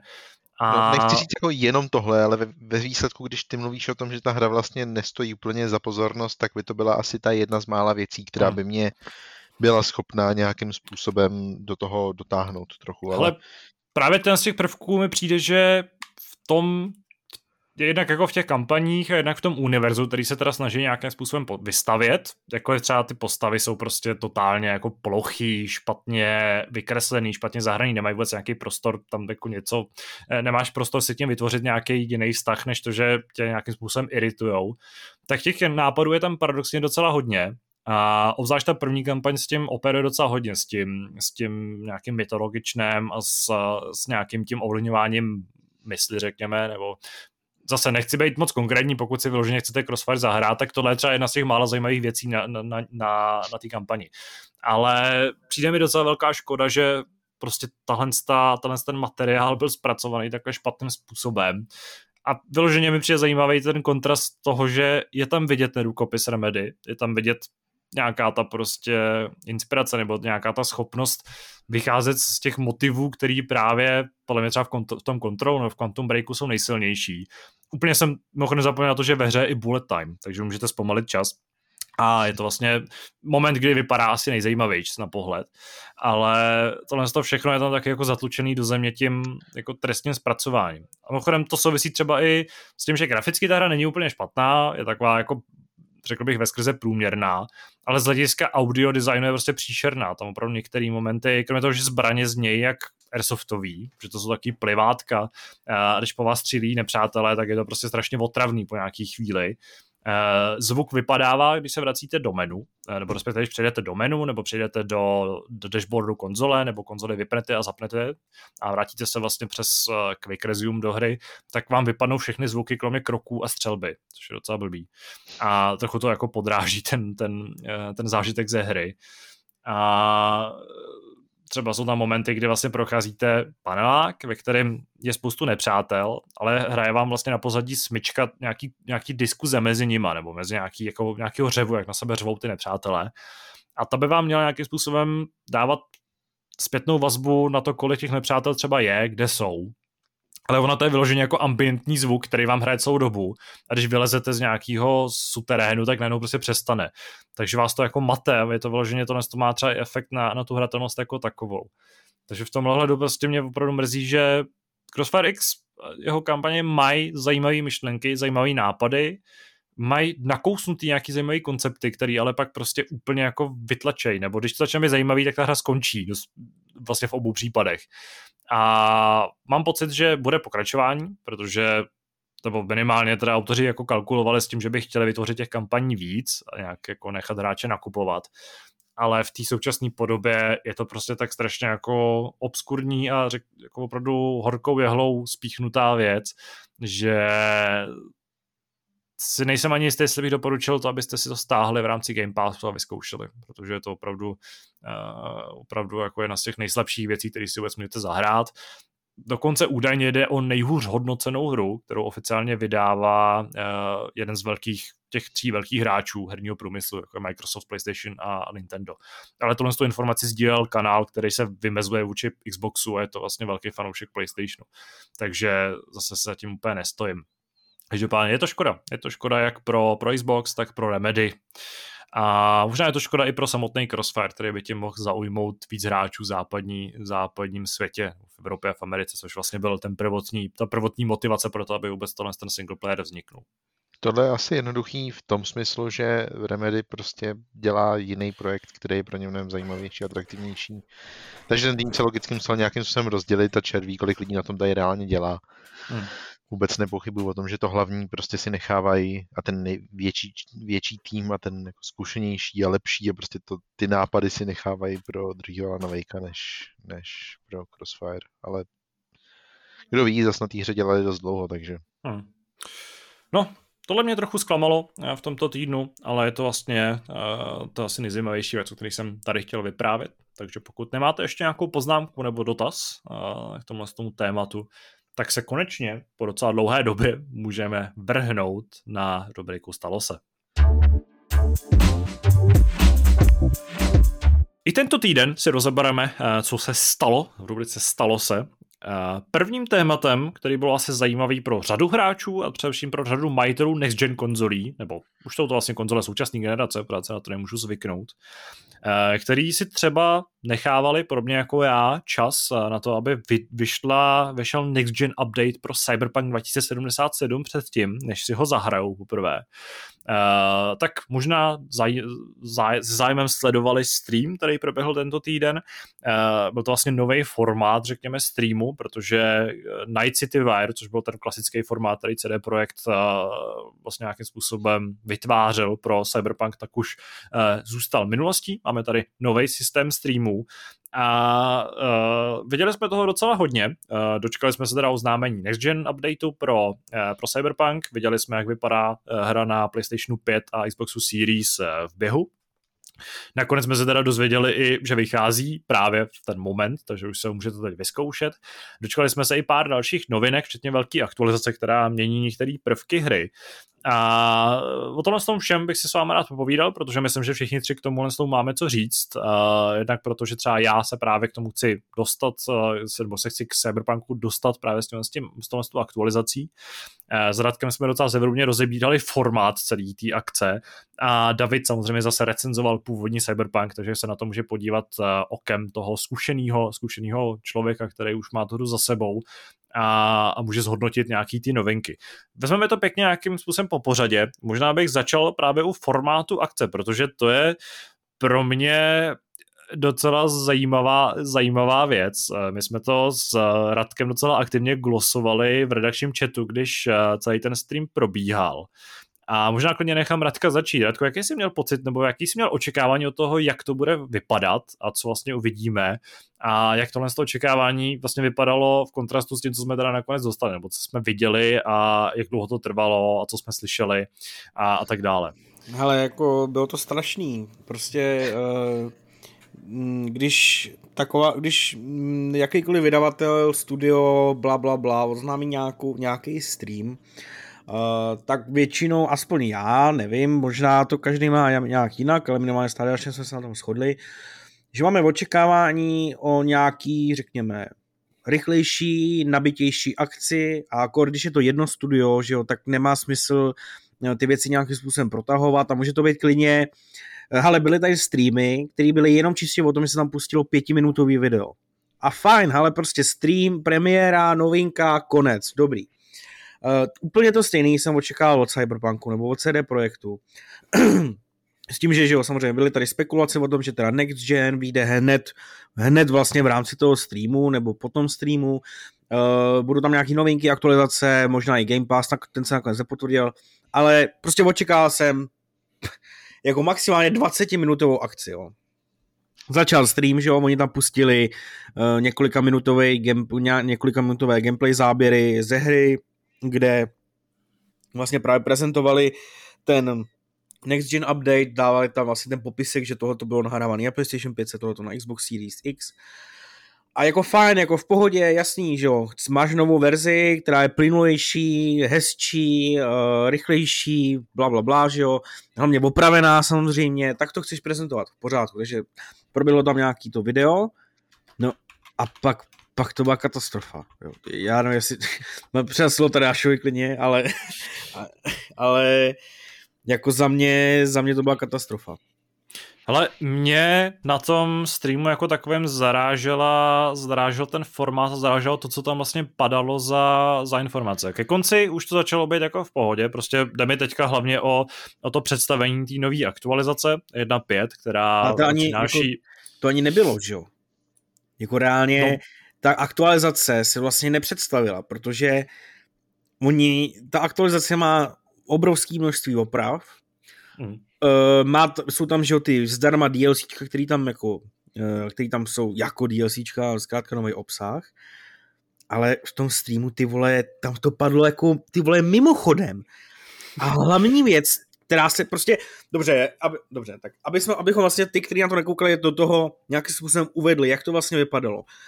Potom, co skončilo to video, tak se objevila obrazovka s, se hrou vlastně, kterou ovládali, ovládal jeden ze čtyř vývojářů, který, který byli vlastně, měli tam webkamery a, a byl to formu nějakého fora nebo nějaký diskuze vzájemný.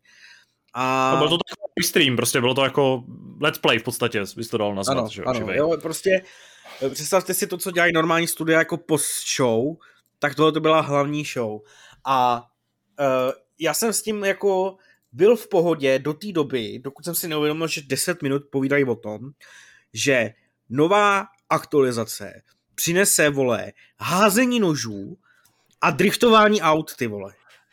Já na to koukám a říkám, ty vole, vy máte rok rozbitou hru, totálně, ty vole, takovej hate jsem neviděl roky na tu hru, až teďka Battlefield to jsem překonal. Bylo to rozjebaný, bylo to totálně hejtěný, všude byly refundy, tyhle stáhli to z obchodů a první stream, vole, po roce, já jsem se pak koukal na ten jejich YouTube kanál, na poslední video, byl commitment, jo, že, že, že zlepší tu hru. A první věc, kterou oni udělají, je tohle. Kdy jsem měl pocit, že to je, vole, teleshopping, kde, ano, tady ten nůž opravdu řeže. No tak to je neskutečný. Jo, protože tam se představovali házení nožů, auto driftuje, vole. Když střelíš do auta, ty vole, tak to auto, vole, tak ten člověk v tom může být třeba bezvědomý. Nebo dokonce může narazit do jiných překážek. Když, a, kdy, a pozor, a když do toho auta střelíš, tak to udělají i v ostatní auta. A když náhodou zastaví, tak ty lidi utečou z toho auta. A ty vole, oni tam normálně bez prdele bez prdele tam jako novinku představili, že když se otočíš, jo, jakoby, že koukáš jedním směrem, otočíš se o 180 stupňů a pak znovu, tak jako dáš prostě 360, tak ty lidi za tebou nezmizej, ty vole. Ty lidi se nedespónou. A oni reálně tam řekli, jo, a teďka je novinka, oni se nedespónou. Hej, a jako, a já jsem z toho byl úplně, úplně hotový jsem z toho byl. Jo, a pak jako novinky, plácnu, uh, pře, pře, předělaný obchod Vilzna se zbraněma, tak oni tam jdou do toho obchodu, že jo?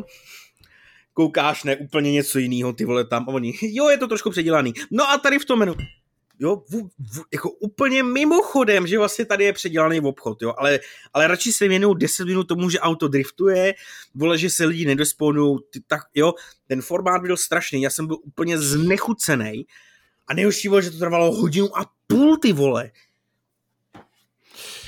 já jsem z toho měl prostě pocit, že to bylo hodně nešťastně, zv- nebo řeknu v podstatě to samé, co Radek, akorát trochu takovým uh, méně energickým způsobem. Přišlo mi, že byl strašně ne- nešťastně zvolený ten formát v tom, že to byla prostě střela do nohy. Ukazovat v praxi to, že máte opravenou hru, krom toho, že tohle jsou za mě věci, všechno, co se tam ukázalo, jsou věci, které normální i, i Bčkový studio, i prostě nějaký německý vydavatel, který jako když to řeknu hnusně nikoho nezajímá, tak prostě tyhle ty věci nadspe do nějakého changelogu nebo do patch no, nebo je vůbec ani nezmíní, nebo řekne, že various uh, jako patches a bug fixes. Ale tady, ano, kromě toho, co tady zmiňoval Radek, tak mě taky uvázlo dost živě v paměti to, že se tam jako velká novinka propagovalo to, že když se otočíš, tak nepřátel, tak vlastně ty postavy z toho světa nezmizej. Ale jako na tom nejironičtější a nejbizarnější mi přišlo, že ta hra se rozbíjela i tak v tom živém vysílání. A prostě, když máš hru, která jako nefunguje úplně ideálně, a seš s tím teda nějakým způsobem jako souzněný, ukazuje, že, si, že došlo k nějakým technickým opravám, tak mi prostě přijde, jakkoliv by to mohlo být braný nebo vnímaný jako nějaká ukázka upřímnosti, protože je prostě bizarní vzít tu hru a živě vysílat a vystřelit na ulici a ukázat, že Eh, tam je ta scéna před tím klubem, kde nějaký vyhazovač a krom toho, že se tam teda prezentuje, že je hrozná, hrozná zábava, že, nebo je hrozné, hrozný vylepšení to, že ten vyhazovač se umí zapojit do boje, nebo že některý obyvatelé toho města mají zbraně u sebe. Tak stejně tam v ten moment prostě ten dav začne reagovat hrozně zvláštním způsobem, nebo prostě nefunguje to tak, jak má, prostě tam ty lidi probíhají s dma, nebo tam probíhají, probíhají postavama. Když tam pak začne na, začala vlastně ta, ta hráčka, nebo ten, ta autorka, eh, která ovládala to, tak začala nějakým způsobem si přivolávat auta na nějaký dálnici, tak se tam začaly dít hrozný věci, protože to umělá inteligence nezvládala při demonstraci právě toho ujíždění před střelbou, což je věc, kterou umělo GTA 3, možná prostě v roce 2002. To umělo, no. Uh, tak uh, tam mimochodem některé ty postavy jako nezačaly už, protože se prostě zasekly, že jo, ty auto tam mm. jako zagličovaly do toho, do toho světa, to jsou prostě za mě jako totálně bizarní momenty, proč to takhle bylo zpracovaný, krom toho, že ty autoři se tam jako přeřvávali, říkali tam nějaké hrozně divné věci, působilo to takovým jako fórovým dojmem, jako ano, my to třeba tady děláme taky teďka podcastu, ale my nejsme prostě CD Projekt a na nás nekouká neprodáváme žádný ten, ten produkt, který chceme ukázat, že je teďka lepší, že nějaký opravený. A na to prostě pak je navázalo třeba to oznámení toho, toho triálu. To je vyloženě jako přiznání toho, že jsme to pěkně podělali a teď vám chceme dát možnost se aspoň podívat na to, že to tak špatný není, nebo že jsme prostě tu nějakým způsobem zalátali. Takže za mě ten jako samotný formát i to jeho vyznění jako bylo to katastrofa, bylo to, nebo takhle, ne, ne že by to bylo tak jako příšerný, ke konci tam už se ukazovaly docela jako fajn věci, řekněme asi zajímavé úpravy, uh, bylo to takový rozvleklý, ale budíš dozvěděli jsme se o novým, nových možnostech toho, jak eh, si kupo, jako kupovat byty a nějaké upravovat, to je za mě OK. Uh, to samé jako ten gameplay, ukázky vlastně nových možností a i ta, ta jako určitá forma nějaký sebereflexe s tím, že si sami dělali legraci z toho, že prostě odebrali z té hry perk, který je úplně nepoužitelný, protože v té hře není žádný boj pod vodou, nebo není tam možnost využívat ten perk neviditelnosti pod vodou. Ale vlastně v praxi prostě v některých momentech by bylo opravdu trapně za ty lidi, kteří seděli před tou kamerou a snažili se tam prezentovat ty novinky, protože tohle se prostě mělo udělat úplně jiným způsobem. Takže tohle k tomu formátu prostě mám jako tyhle ty výhrady.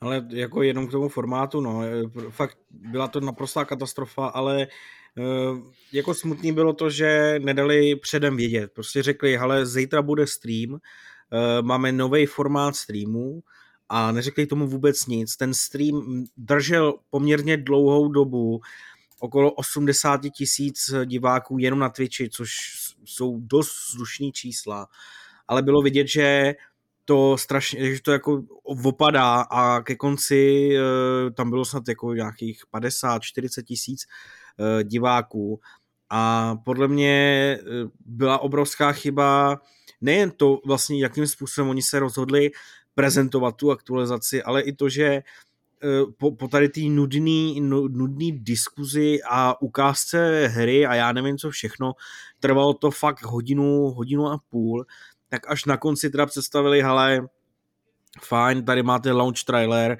video vychází to dneska společně s tou aktualizací a, a to bylo všechno. A jako očividně z toho není až takový drama, protože třeba neviděl jsem nikde, že by se na to někdo až tak stěžoval, takže jako tím hlavním, nebo to, to jsme si tady postěžovali hlavně my, protože jsme zatím prostě strávili hodinu a půl a nebyli jsme z toho úplně nadšený.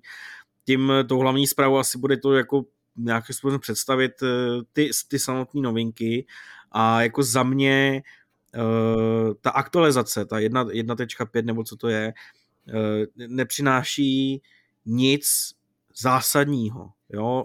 Prostě, jak tady řekl Tadeáš, vlastně nemít v té hře něco jako to, že se civilisti bojejí, když vystřelíš, nebo že ty auta se začnou nějakým způsobem chovat chaoticky to je prostě ostuda uh, a měl to tam dávno být a ta aktualizace 1.5 jsem prostě čekal, že se budou něčím chvástat, že prostě ukážou, ale my už jsme přešli tu špatnou část hry. My už jsme přešli to, že to bylo zabugovaný, že to bylo, že to blblo. My už jdeme do toho, že tu hru rozšiřujeme, aby, abychom si nahnali ty nový hráče. Jo, a normální člověk by řekl, OK, tak za to mohly ty DLCčka, jenže ty DLCčka přinesly co? Pár nových zbraní, úpravu shopu, uh, ty vole, snad, jako, že si můžeš upravovat jako ve zrcadle, že prostě přijdeš do baráku a upravíš se ve zrcadle a pár nových bytů po městě, jo, a, a to je všechno, to jsou prostě ony DLCčka zdarma, jo, což jako to je podle mě naprosto naprosto tristní a, a úplně jako výsměch. To, z normální hra to, to ani neřekne, že to je DLCčko, to je prostě update, vole, jo, něco navíc. Takže jako za mě prostě na to, že, na to, na to, že eh, ta hra byla v takovém stavu, jakým byla, jak po stránce jako technickým, tak eh, PR, eh, hráčská kritika, tohle. A oni na tom teďka jako rok makali, tak za mě je to, za mě to prostě zklamání a nevím úplně, jestli to byl jako cíl, teda jako už nepracovat tolik na Cyberpunku, soustředit se na jiný projekty, já nevím, nevím. Ale za mě ani, ani jako po obsahové stránce to aktualizaci, to DLCčko není žádná sláva. Zajímá mě názor Davida, jako člověka, který hrál eh, Cyberpunk vlastně v době, kdy ta hra byla opravdu čerstvě zrozená v tom, eh, v tom stavu. Ale taky, vole.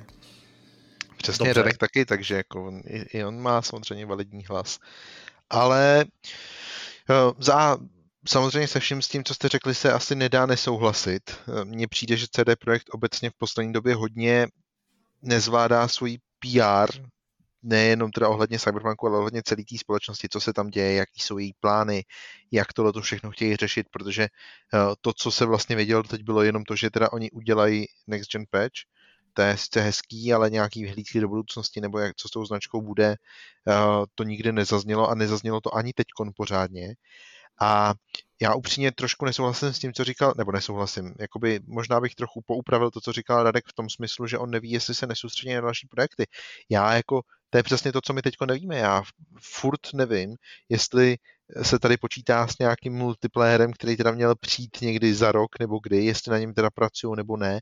Přesně tohle bych čekal. zapomněl, ty vole. No, ale přesně tohle bych čekal, že tohle je to, co tady zazní, že jo, protože jako hej, máme Next Gen Patch, který jsme nastavili před rokem, bitches, prostě to je, to je takový trochu mech. Čekal bych, že, že jako dobrý, tak splnili jsme, co jsme řekli, fajn, trvalo nám to, já jsem s tím vlastně docela v pohodě, ale sakra, ukažte nám taky něco do budoucna.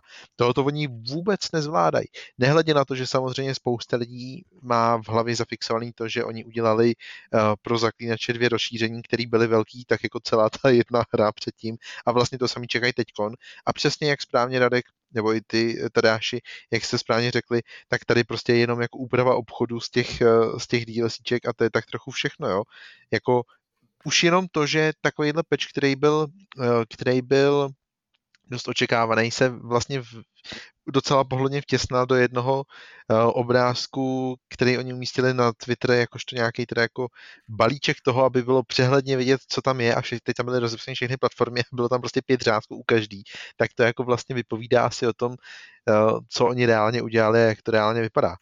Ale uh, z druhé strany já jsem patřil spíš mezi, nebo eh, ta hra mě bavila, napsal jsem pochvalnou recenzi a patřil jsem mezi lidi, kteří obecně nebyli nějak extra postižený tím, co vlastně od té hry čekali, ale spíš se mi líbilo, co prostě reálně jako vytvořili, i když samozřejmě ty mezery a ty, ty chyby, kterých tam bylo jak hub, tak ty patrní byly. Ale přemýšlel jsem třeba nad tím, protože tehdy, kdysi dávno, když jsem tu recenzi psal, tak jsem měl v hlavě to, že si to zahraju 100% ještě jednou. A že to nebude trvat moc dlouho. A od té doby jsem to pochopitelně ani nezapnul a vlastně nevím, jestli mě tenhle ten update jako vůbec namusel to zapnout. Jo? Přesně takový to, že člověk by chtěl být jako do toho tak nějak jako přivábený zpátky. A mm-hmm. ono vykašlat se, vykašlat se na tu hru není úplně jednoduchý, protože ono si i přesto, jaký to byl propadák, co se týče prodejů, eh, co se týče toho přijetí veřejnosti, jak i tak si koupilo jako miliony hráčů, už jenom, že jo, v tom, ta hra se zaplatila už jenom na těch předobjednávkách. Ty, ta hra teď reálně leží na účtu prostě opravdu neskutečného množství lidí a to, co by CD Projekt potřebovali, to je nějakým způsobem přijít k tomu, hej, pojďte si to stáhnout, ukážeme vám, že prostě ta hra je fakt dobrá, protože to je ten způsob, jak oni by si vylepšili tu image té společnosti. To se jim absolutně nepodařilo a ještě navíc, jak už jsem řekl, ani jako nenabídli nic do toho budoucna, co by teda jako když nic, tak hráči nepřinesl teď do hry, ale aspoň by si řekli, no jo, tak za půl roku, až tam bude tohle, to já si to zahraju. A to jako my vlastně vůbec nevíme. Vůbec jako sice, sice jako se dá říct, že to hrobový ticho, který tady bylo konečně prolomili tím streamem, ale reálně přijde, že jako tady byl teda jako to žblunknutí v podobě toho streamu, všichni si řekli, OK, je to tady, prostě čekali jsme na to rok, a pak zase nic. Žádný hype, vůbec, prostě nic se nezměnilo. Svět dál, Cyberpunk si žije tak jako doteď, prakticky nechci říct, nikoho nezajímá, ale, ale ve výsledku opravdu ten, ten, jako že by se teď CD Projekt vrátil prostě na titulky všech médií, to se rozhodně nestalo. No, stalo se to aspoň teda ten jeden večer a to je všechno. Nic, přijde mi to prostě nezvládnutý, amatérský, nechápu to.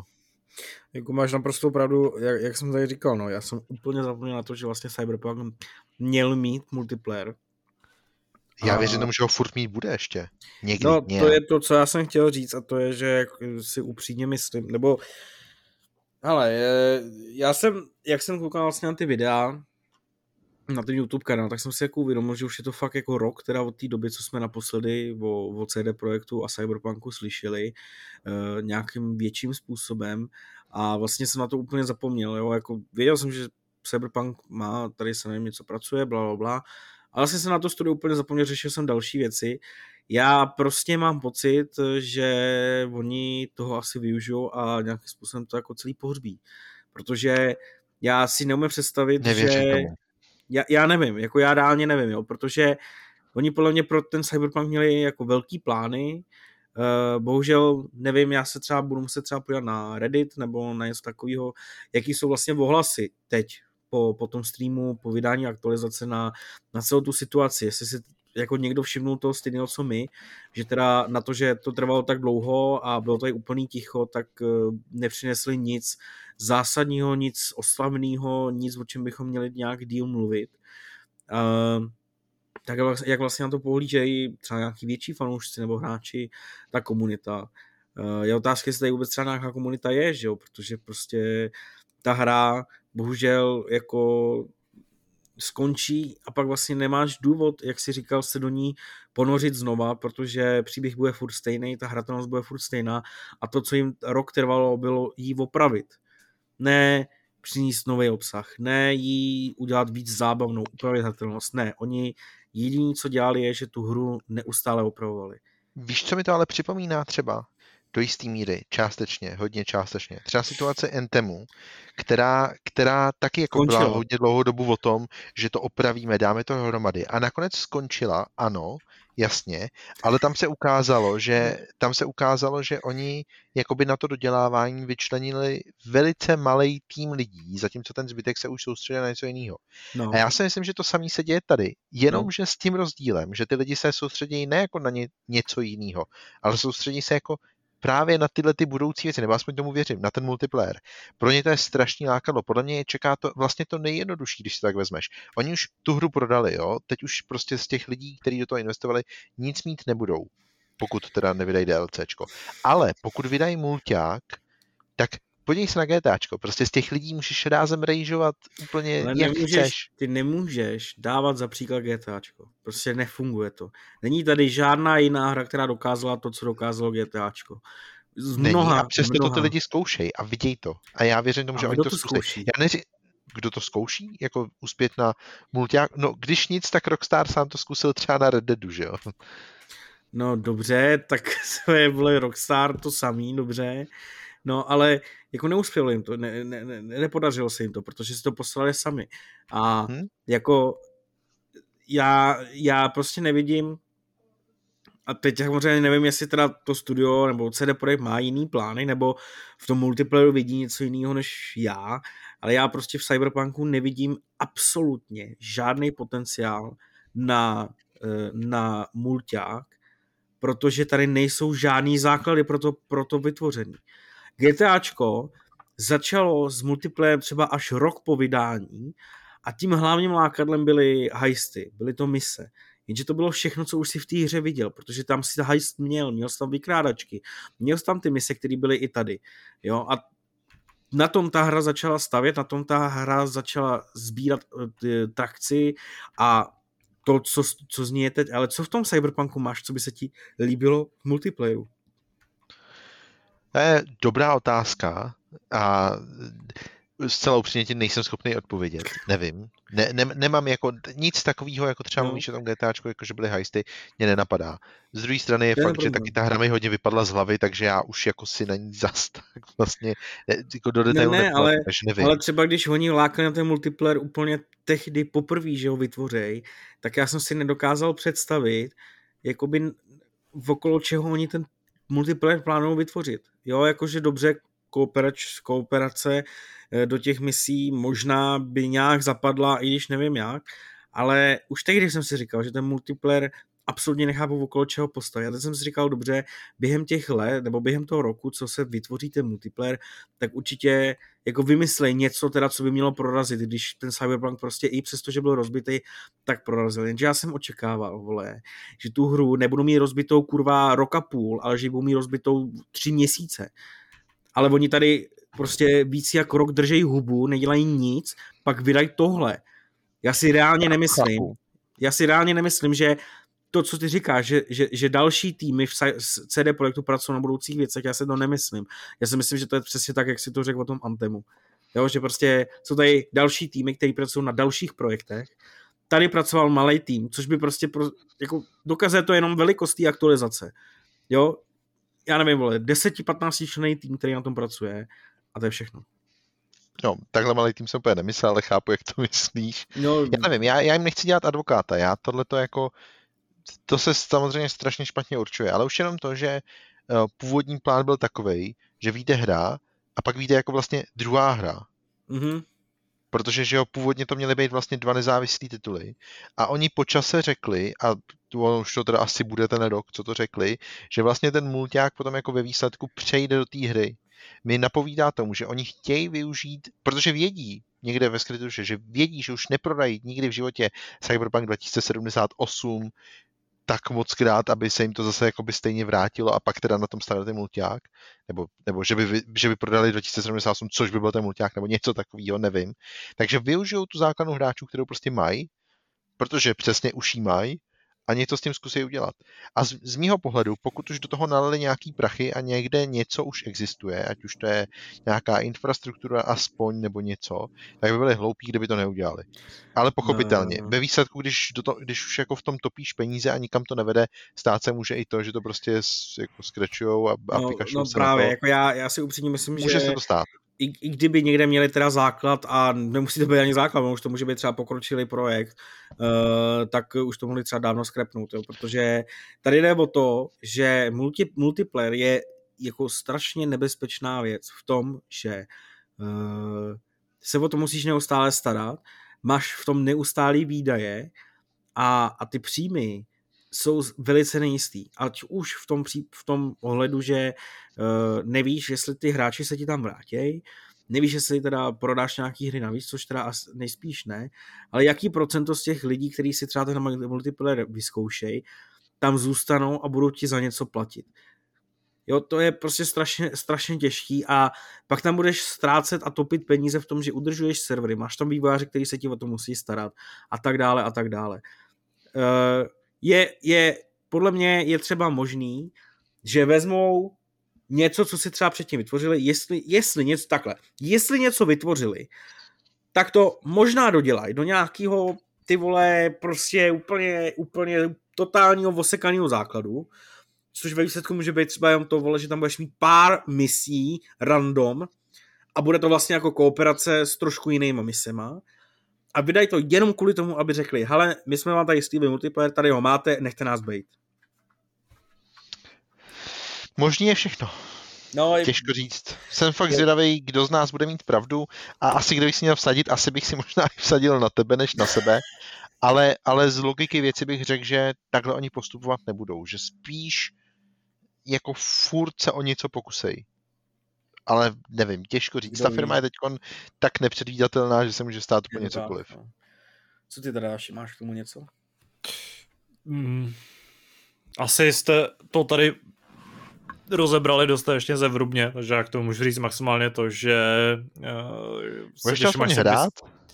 No, právě jsem chtěl říct, že si chci aspoň vyzkoušet ten, ten trial, uh, jakkoliv jsem tady jako před chvílí avizoval, že mi to přijde jako takový přiznání uh, pro hry, ale zase je to jako příjemná nabídka právě pro lidi, jako jsem já, kteří se vlastně nebyli dost dobře jistý, jestli to bude už v nějakém hratelném stavu, můžeš to vyzkoušet. Sami autoři navíc avizovali uh, přímo v tom streamu, že za pět hodin se ta hra dá i dohrát, takže to třeba i se mi povede nějakým způsobem rychle prolítnout.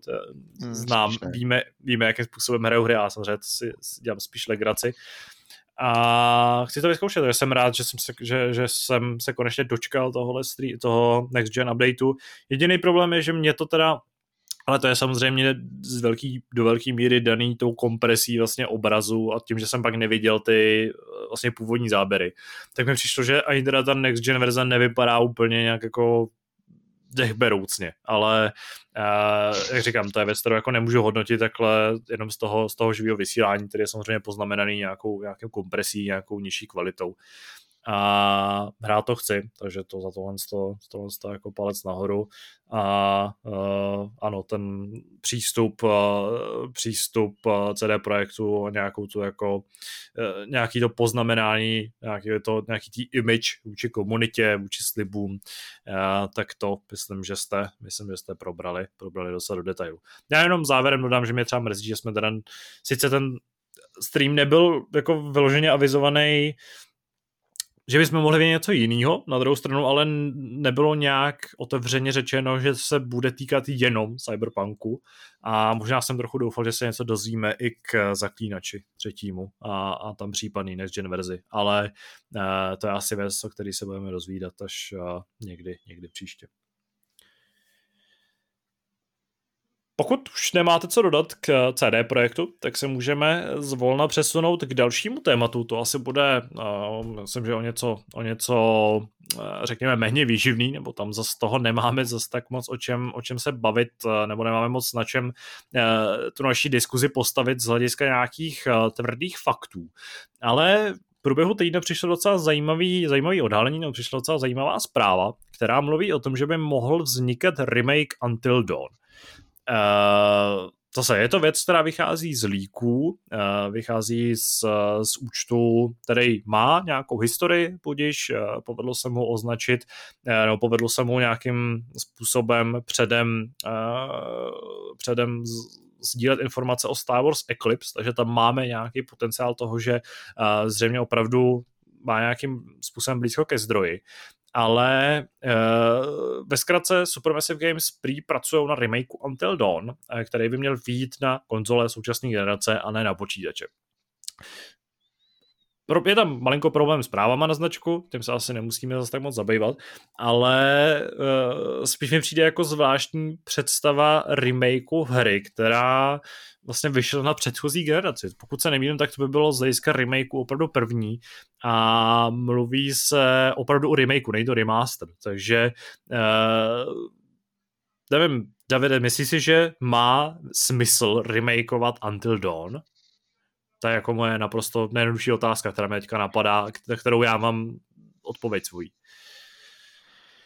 No, to je zapeklitá otázka, upřímně jsem ji nečekal. Uh, ta hra, já už jsem ji poměrně dlouho nehrál, ale kdysi dávno jsem ji hrál asi třikrát, možná čtyřikrát, jednou jsme ji dokonce hrávali tady v Dohrajte s námi kdysi dávno. A ta hra mi vždycky přišla strašně krásná. Na to, že vyšla v roce 2015, což je sedm let zpátky, tak ve výsledku uh, jako graficky podle mě nezestárla. A takže z grafického hlediska já asi upřímně ten, ten důvod k tomu dělat remake nevidím.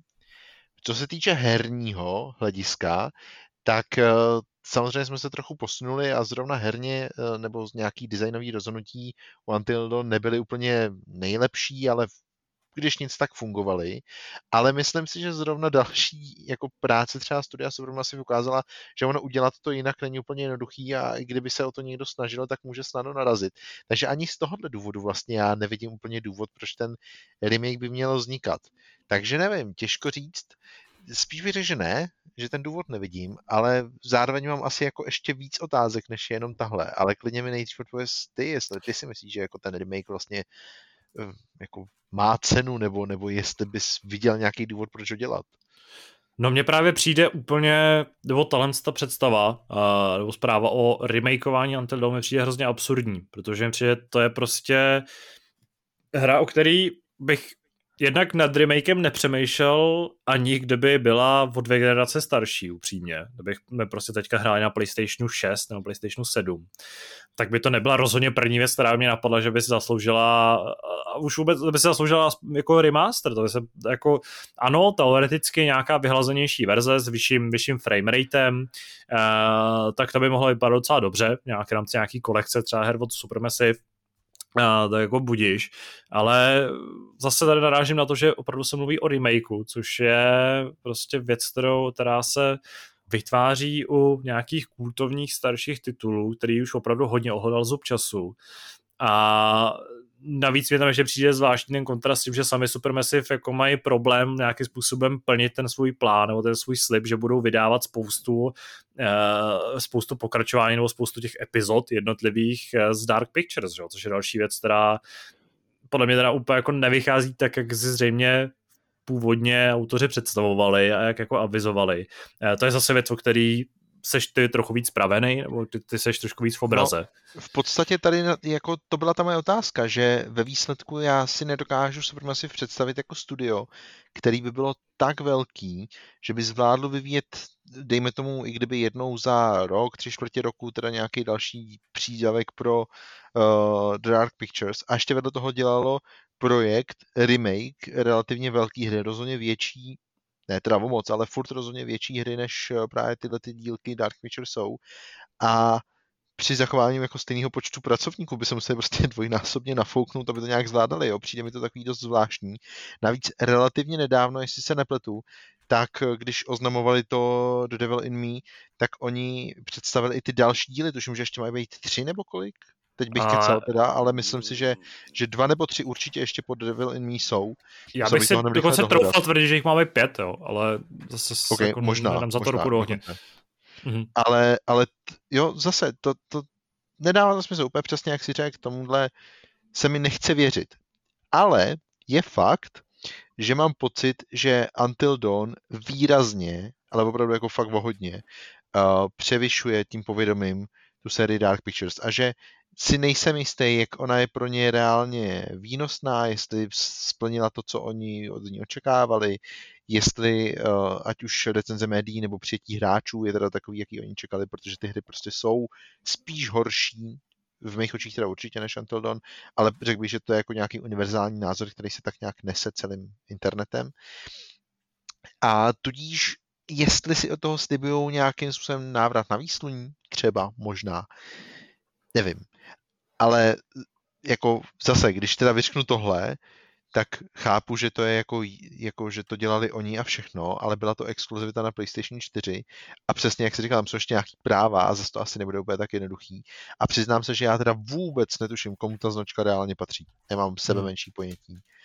A tohle je samozřejmě jako obrovský problém, který by tohleto celý měl zatit a nedokážu si představit důvod, proč by PlayStation zrovna u takovéhle hry řekl, OK, fuck it, vydejme to prostě i na Xboxu třeba. Pokud se teda myslí těma konzolema jak Xbox, tak PlayStation, což hmm. jsem tak pochopil.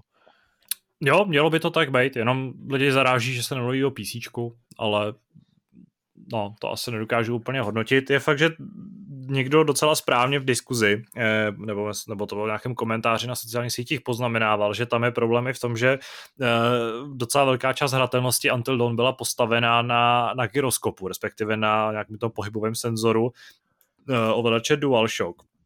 A je fakt, že tam se nedokážu úplně představit, tak by to jako mělo být předělaný. Na druhou stranu, ano, mluvíme o remakeu, takže to by zase s tímhle, s tím, s tímhle, s tím, eh, s tímhle s nějakým nesouladem mohlo nějakým způsobem souviset. To je úplně, úplně jednoduchý v tomhle smyslu, protože oni se s tím poradili už ve chvíli, kdy představili právě Dark Pictures, kde vlastně ten mechanismus toho, že se nesmíš nout, funguje úplně stejně. Tuším, že byl zatím v každý z těch her, jestli si dobře pamatuju. A funguje tak, že ty teda nedržíš v ruce ten ovladač a jako ten gyroskop nezajišťuje to, jestli se škodil nebo ne, ale je tam jakýsi bar tvýho srdečního tepu a ty musíš do rytmu mačkat tlačítko. Je to úplně stupidní, je to změna k horšímu, ale je to přesně daň za to, že ta hra vychází v tuhle chvíli multiplatformě a ten gyroskop není na všech platformách k dispozici. A myslím si, že úplně stejně leda by to vyřešili i tady. OK, tím jsme, tím jsme velmi jednoduše odpověděl moji neznalost. Každopádně s toho souhlasím, že pokud něco taky opravdu vzniká, tak je to určitě motivovaný tím, že mám pocit, že Dark Pictures úplně jako nezasahují hráče tak, jak by si představovali v Supermassive a že tím vlastně návratem k té vlastně jejich zdaleka neúspěšnější záležitosti eh, sledují nějakou snahu prostě víc vytěžit tu původní značku. Ale jak to tam teda funguje s právama, eh, teďka jako z fleku nevím, takže bych tady nad tím musel nějakým způsobem bádat a, a na to asi úplně nemáme prostor.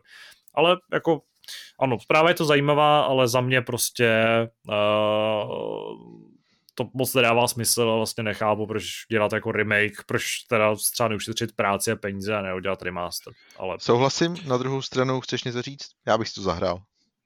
Ano, to, to já nerozporu. Eh, já třeba i taky, protože mě Until Dawn bavilo a je to jedna z mála her, který, eh, který jsme hráli s přítelkyní a bylo nás to oba.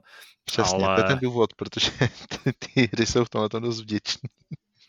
Mimochodem, Radku, zahrál by si Until Dawn? Já nevím, jaký, jestli, jestli vůbec... Uh, Předpokládám, že si nehrál Until Dawn. Ne, nehrál, nehrál a upřímně vlastně o tom nic nevím, takže je to takový horor, který vyšel před několika lety, prostě nemusíš... To jsem pochopil, to jsem pochopil. ano, ten redakční expert na konzole ukázal. ne, nebudeme do toho zasahovat. Třeba, moment, ještě, ještě jedna, jedna malinká távka, jestli můžu. Třeba, když to, jestli si, pamat, jestli si pamatuju dobře, původně ta hra měla být na PlayStation 3 a podporovat Move, a třeba teď z nějakého důvodu si řekli, že konečně tuhle jako myšlenku naplnějí a udělají to pro PlayStation VR 2 a další nějaký headsety, což teda úplně nesouvisí možná s Next Genem a ten, ten lík by to možná zmiňoval, ale jakože by se vrátili k té původní myšlence a konečně to dotáhli do konce. To je bylo fakt vtipný. A nemělo Until Dawn nějaký ten VR? Uh... No mělo VR dodatek, že jo, nějaký ten, ten, ten uh, Rush, Russian, Russian, Russian Blood, nebo no, něco uh, No, a to byla, to, byla koleni, to byla kolenicová střílečka, že jo. Ale hmm. původně jako by ta hra jako taková měla podporovat Move, byla vytvořená speciálně jako pro Move a byla nejdřív na PlayStation 3, jestli pamatuju dobře, a pak až teda na PlayStation 4, byť furt s tím Movem, a pak se teda akorát jakoby rozhodlo, že takhle ne, a že to bude klasický horor. No, jsem na to zvědavý, no. ale zase, ještě jednou upozorňujeme, že jde ne, o spekulace. Já, já tomu nevěřím, jo, já tomu no, nevěřím. Jasně. Uh, že jde jenom o spekulace a uh, že proto nemáme žádný, žádný pevný důkaz, tak jsme si spíše tak zafabulovali. Ze světa fabulací se v posledním, poslední události přesuneme naopak do světa tvrdých faktů. Uh, a ty se týkají filmů. Bavíme se tady v poslední době docela často o filmech a seriálech. A uplynulý týden přinesl opět těch zpráv a nějakých informací o tom, co se děje, eh, řekněme, na stříbrném plátně z hlediska her docela hodně. Uh, můžeme to vzít nějakým způsobem na přeskáčku, nebo prostě můžeme začít třeba o toho nejzajímavějšího, a k čemu vy asi řeknete víc vy, protože to je hra, ke který mám takový známě uh, populárně kontroverzní vztah. A to je Bioshock. Ano. je to Bioshock, který dostane oficiálně, oficiálně filmový zpracování.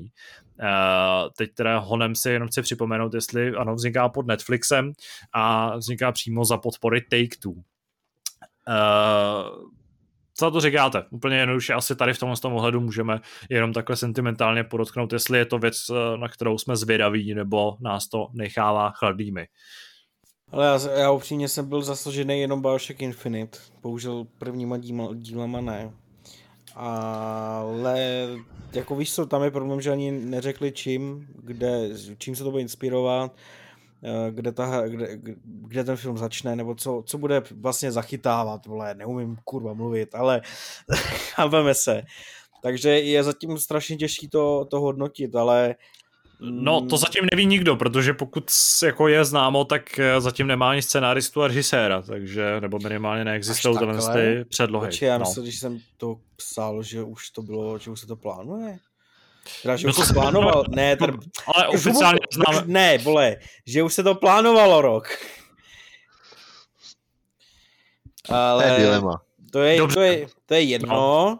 to je úplně jedno, vole, protože na tom faktu, že nevíme, odkud to bude, to prostě nic nemění, jo, takže jako uh, podle mě to jenom potvrzuje to, že ty filmy, to, tím jsem vlastně na to chtěl celý začít, než se dostaneme k tomu, co všechno se potvrdilo, nebo jaký zprávy jsme za tady ten týden dostali, že ten herní průmysl uh, doká, ne, dokázal přesvědčit filmová produkční studia už natolik, že nejdou jenom po nějakých jako fakt blockbusterech, některých těch největších sériích, ale prostě je tam Bioshock, který jako není akor, že o poslední roky se o tom vůbec nemluví, o té sérii. A že i tady ta série prostě se, že to do toho ten Netflix jde prostě. Jo, že má odvahu a že věří tomu, že zrovna Bioshock jako dokáže nalákat a dokáže vydělat ty peníze zpět. Já bych chtěl říct, že skutečně nemá ani scénář, ani režii a že novinku psala dokonce Kuba. ale, no, ale, ale to, jak jste správně řekl, není to důležitý. Důležitější je to, že se v mých očích podívá jak pod vodu, tak nahoru, tam mezi mraky, protože prostě si to nenechají ujít. Ale pravda je taková, že to sice není ta top značka, ale je to značka, která má v mých očích teda jako fakt potenciál, aby to bylo dobrý.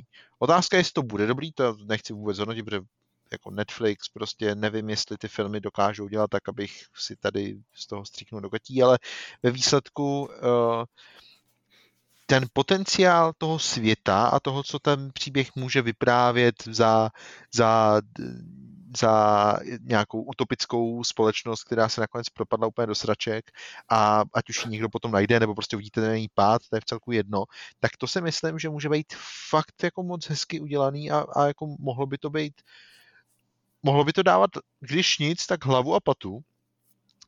A z druhé strany obě dvě ty lokace jsou mega cool. Jako, kdybych si měl typnout, tak spíš to bude pod vodou, protože to je prostě pro tu sérii podle mě ikoničtější ale takových snímků si teda úplně moc nevybavím a jako fakt si dokážu představit, že v tom art deku s tím, s tím, tím že to by mohlo být fakt moc hezký. Na to já, si, vlastně. já si dovolím uh, odhadovat, že to bude pod vodou, už jenom proto, že ty první řekněme materiály nebo toto oznámení proběhlo jak s s citátem Andrewa Ryana, tak uh, tam vlastně byl ten snímek Big Daddyho jako z původního Bioshocku. A jakkoliv jsem se tady jako vymezoval třeba učit tomu, že mě prostě ta stylizace Bioshocku moc nevyhovuje, nebo aspoň toho, toho těch původních dvou dílů, tak jsem s tebou zajedno v tom, že ze všech těch herních, řekněme, jako předloh, který slouží jako předlohy k filmům, tak je Bioshock svým způsobem jako, jako nejunikátnější a nejméně zaměnitelný za, za v podstatě jako jiný nějaký materiál filmový nebo herní. Protože když teďka se takhle podívám do minulosti, tak Tomb Raider Uncharted jsou prostě jako dobrodružné záležitosti, které prostě naopak prostě zešly z filmů a jsou na tom stříbrném plátně přečerpaný milionkrát sem a tam různýma způsobama, ať už komediálníma, vážnýma nebo nějakýma mysteriózníma, takže v tom ohledu tam opravdu není moc o co stát a uh, věci jako Detektiv Pikachu nebo, uh, nebo Sonic, tak to jsou zase jako animáky s nějakýma zvířátkama rostomilýma, který nějak interagují s lidma, tak to je taky naprosto jako naprosto normální věc v mnoha, v mnoha způsoby. A Rampage, prostě katastrofický film s obříma zvířatama, eh, těch je taky milion, to je zase Godzilla jako hadr, eh, War, Warcraft, tak to je zase prostě nějaký fantasy, což prostě velmi, velmi v podstatě v uvozovkách pán prstenů. Ale mám pocit, u toho Bioshocku, tak tam je opravdu potenciál z toho jako vykřesat hrozně jako charakteristický a charismatický film, který bude ukazovat ten svět nějakým zajímavým způsobem a prostě vezme si ten zdrojový materiál tak jako na úrovni nějaký jako knižní adaptace, něčeho fakt zajímavého. Což prostě podle mě ten Bioshock má zatím z těch herních věcí, který možná něco zapomínám, jo. Možná, a teď už mě napadá jenom prostě hry Uva Bola, což který nelze brát potaz. A v tomhle hledu myslím, že má Bioshock prostě velký, velký, velkou výhodu a jsem hrozně zvědavý na to, jak se to adaptuje. Bojím se, že z toho bude prostě zase nějaká blbost, že z toho prostě bude uh, nějaká slátanina, která spíš dělá ostudu té předloze a že třeba nehráč dostane z toho pocit, že ty hry jsou úplně o něčem jiným, než o tom, o čem jsou. ale z těch důvodů, které jsem tady vyjmenoval, si myslím, že Bioshock jako film má velký, velkou šanci vystupovat z davu herních, herních filmů. A spíš se tím konějším, konějším, než že bych tomu vyloženě věřil, ale zatím chci být prostě opatrný, ale ta šance tam nesporně je. Ale já jenom musím přiznat uh, a jako říct, že mě vlastně nenapadlo to, že Bioshock tou svojí předlohou může vlastně zaujmout i neherní publikum. Jo, v tomhle tomu já se nepočítal a v tomhle asi máte pravdu, že je to velice ojedinělý námět když se prostě zbavíme třeba i o seriálech, tak teďka Halo je zase jako sci-fi jako střílení ve vesmíru z mimozemštěnů. Zase nic, nic originálního. Uh, což mi se připravuje Division, to bude zase prostě thriller podle Toma Clancyho v podstatě, že jo? což je taky dost jako vyčerpaná záležitost. Uh, Hitman, nějaká zabijácká věc. Prostě všechny ty jako adaptace herní adaptují série, které jsou populární, protože jsou právě nějakým způsobem univerzální a jako nevystupují tolik z davu. Zatímco ten Bioshock je prostě v mnoha lidech hrozně specifický a to mu dává výhodu. Možná jako někde na půl cesty je třeba Mass Effect, který je taky, ano, ne, prostě těch space oper je velké množství, ale zase si má nějaký svébytný zajímavý svět. A určitě to prostě má mnohem větší potenciál zaujmout, než prostě adaptace Call of Duty s Dwaynem Johnsonem, která zaujme Dwaynem Johnsonem a tím se tam střílí, ale that's it. No vole, ale jakoby podívej se na Dead Notice, že jo? No já jako, ano, neříkám, že, že právě tam ale to utáhne ten herec, tam to utáhne to, že to je film, hmm. který tady má jako adaptaci, ano, možná má tu značku, a to jsou ty lákadla, jsou tam prostě ty, ty slovíčka, ty, ty buzzwords, prostě. Ano, Dwayne Johnson, Rock, Call of Duty, to jsou ty lákadla. U Bioshocku mám prostě po, po, pocit někde vnitru, že tam by mohla ta věc nalákat i člověka, který ho jako neláká že to je herní adaptace, nebo že v tom bude hrát ho víra nějaká, nějaká jako celebrita, ale že by ho mohl zajímal i ten samotný námět, což je prostě věc, kterou podle mě žádná, žádná herní adaptace filmová zatím nedokázala ani, a ani se tomu nepřiblížila. Ale zase, možná jsem až moc jako velký snílek v tomhle z tom ohledu, ale prostě věřím v to, že Bioshock má prostě potenciál tohle to dokázat. Souhlasím. Já nevím, proč, ale z nějakého důvodu, eh, musím se podělit, mi vytanulo na mysli film, který jsem viděl relativně nedávno, protože zase tak na filmy nekoukáme, ale tenhle ten jsme tady z nějakého důvodu zkoukli. To je The Shape of Water od Guillermo del Tora, eh, český uh-huh. to je tuším Tvář vody. A on se teda odehrává později, někdy v 60. letech, jestli se nepletu, ale dokážu si představit, že jako takovýhle setting, který posuneš prostě o 30 let zpátky s nějakou klidně podobně konspirační zápletkou a něčím, co se bude řešit takovýmhle a vlastně to s tou hrou nebude mít moc společného, ale bude to sdílet jakoby ten, to univerzum toho, že teda se někdo někdy sebere a uteče vybudovat si svůj sen a, a vytvořit utopii pod vodou, takže kolem toho se to může točit a může to zajímat úplně kohokoliv. Jako úplně kohokoliv. Prostě Bioshock jako tam může být jenom jako název a výsledku opravdu se té hry ani nemusí moc držet. Tam prostě po to se dá. To, to Shape of Water tam bylo jenom tak trochu bokem, nevím proč. To, je, to, to je fajn tip. To mi možná přijde, že ten Shape of Water má malinko podobnou uh, atmosféru a je tam ta jo, voda. Jo, jo, jako právě, má tam právě, tu, tu, právě. No, jasně. Ale to je, on to nebyl moc dobrý film, teda mimochodem, ale, to je vedlý. Ale tuším byl Oscarovej, ne? Nebo si to pamatuju špatně? Jo, ty jo, nevím. Můžu se na to v rychlosti podívat. Ale no, myslím nějaký... si, že nějakou, jo, nějakou jo, soš, jo, sošku slíznul, okay. takže... Dokonce čtyři sošky. No, tak tím, A nebyl moc dobrý. Hmm. Můžeme se přesunout k něčemu, co má potenciál být dobrý. Uh, myslím, že z těch věcí, o kterých se bavíme, tak je to taková jako nejméně asi obsáhla, ale uh, je to uh, nějaká konkrétnější informace o premiéře uh, seriálu The Last of Us. Uh, nejdřív je to věc, na kterou se těšíte? Upřímně určitě. Já radši Last of Us nechci komentovat. ano, víme, že ty máš trochu ambivalentní vztah k Last of Us. Já, se, já jsem hrál tu dvojku. Kdysi dávno jsem vám říkal, jak tady budu hrát, jaký dohraju, oni ty zážitky. Já jsem odehrál do nějaký části prostě třeba, nevím, 7 hodin možná, plus minus. A už jsem to nezapnul. A to jsem, jako na to, že jsem hejtoval ten první díl, tak tenhle ten jsem ani nestačil dohrát. Furt to mám někde v nějakém svém katalogu, katalogu, ale jako ve výsledku ale jo, podívám se na ten seriál dát, čertové. uh, Zpráva spočívá v podstatě jenom v tom, že uh, prakticky oficiálně z premiéra nebude ještě letos, uh, což je asi pro někoho smutný, smutná informace, pro mě to až tak jako zásadní není, já si na to klidně počkám, jsem na to zvědavej. Uh, spíš než ten, ta předloha mě v tomhle tom ohledu právě lákají jména, ale tentokrát uh, ty produk, produkce uh, Craiga Mazina uh, v primárně, což je člověk, který se podepsal pod Černobyl, tady byl úplně neuvěřitelná jedna z nejlepších věcí, kterou jsem vlastně viděl za poslední léta.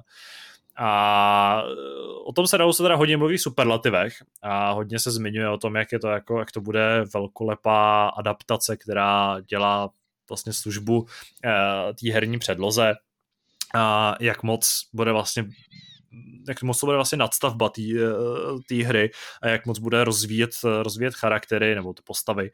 A možná bych z toho byl za jiných okolností trochu nervózní, ale věřím, že tím, že zřejmě ta produkce nějak extrémně nespěchá, a, takže to dotáhnou do nějakého úspěšného konce. Radko, ty jsi chtěl něco zmínit předtím, možná jsme tě malinko utnuli.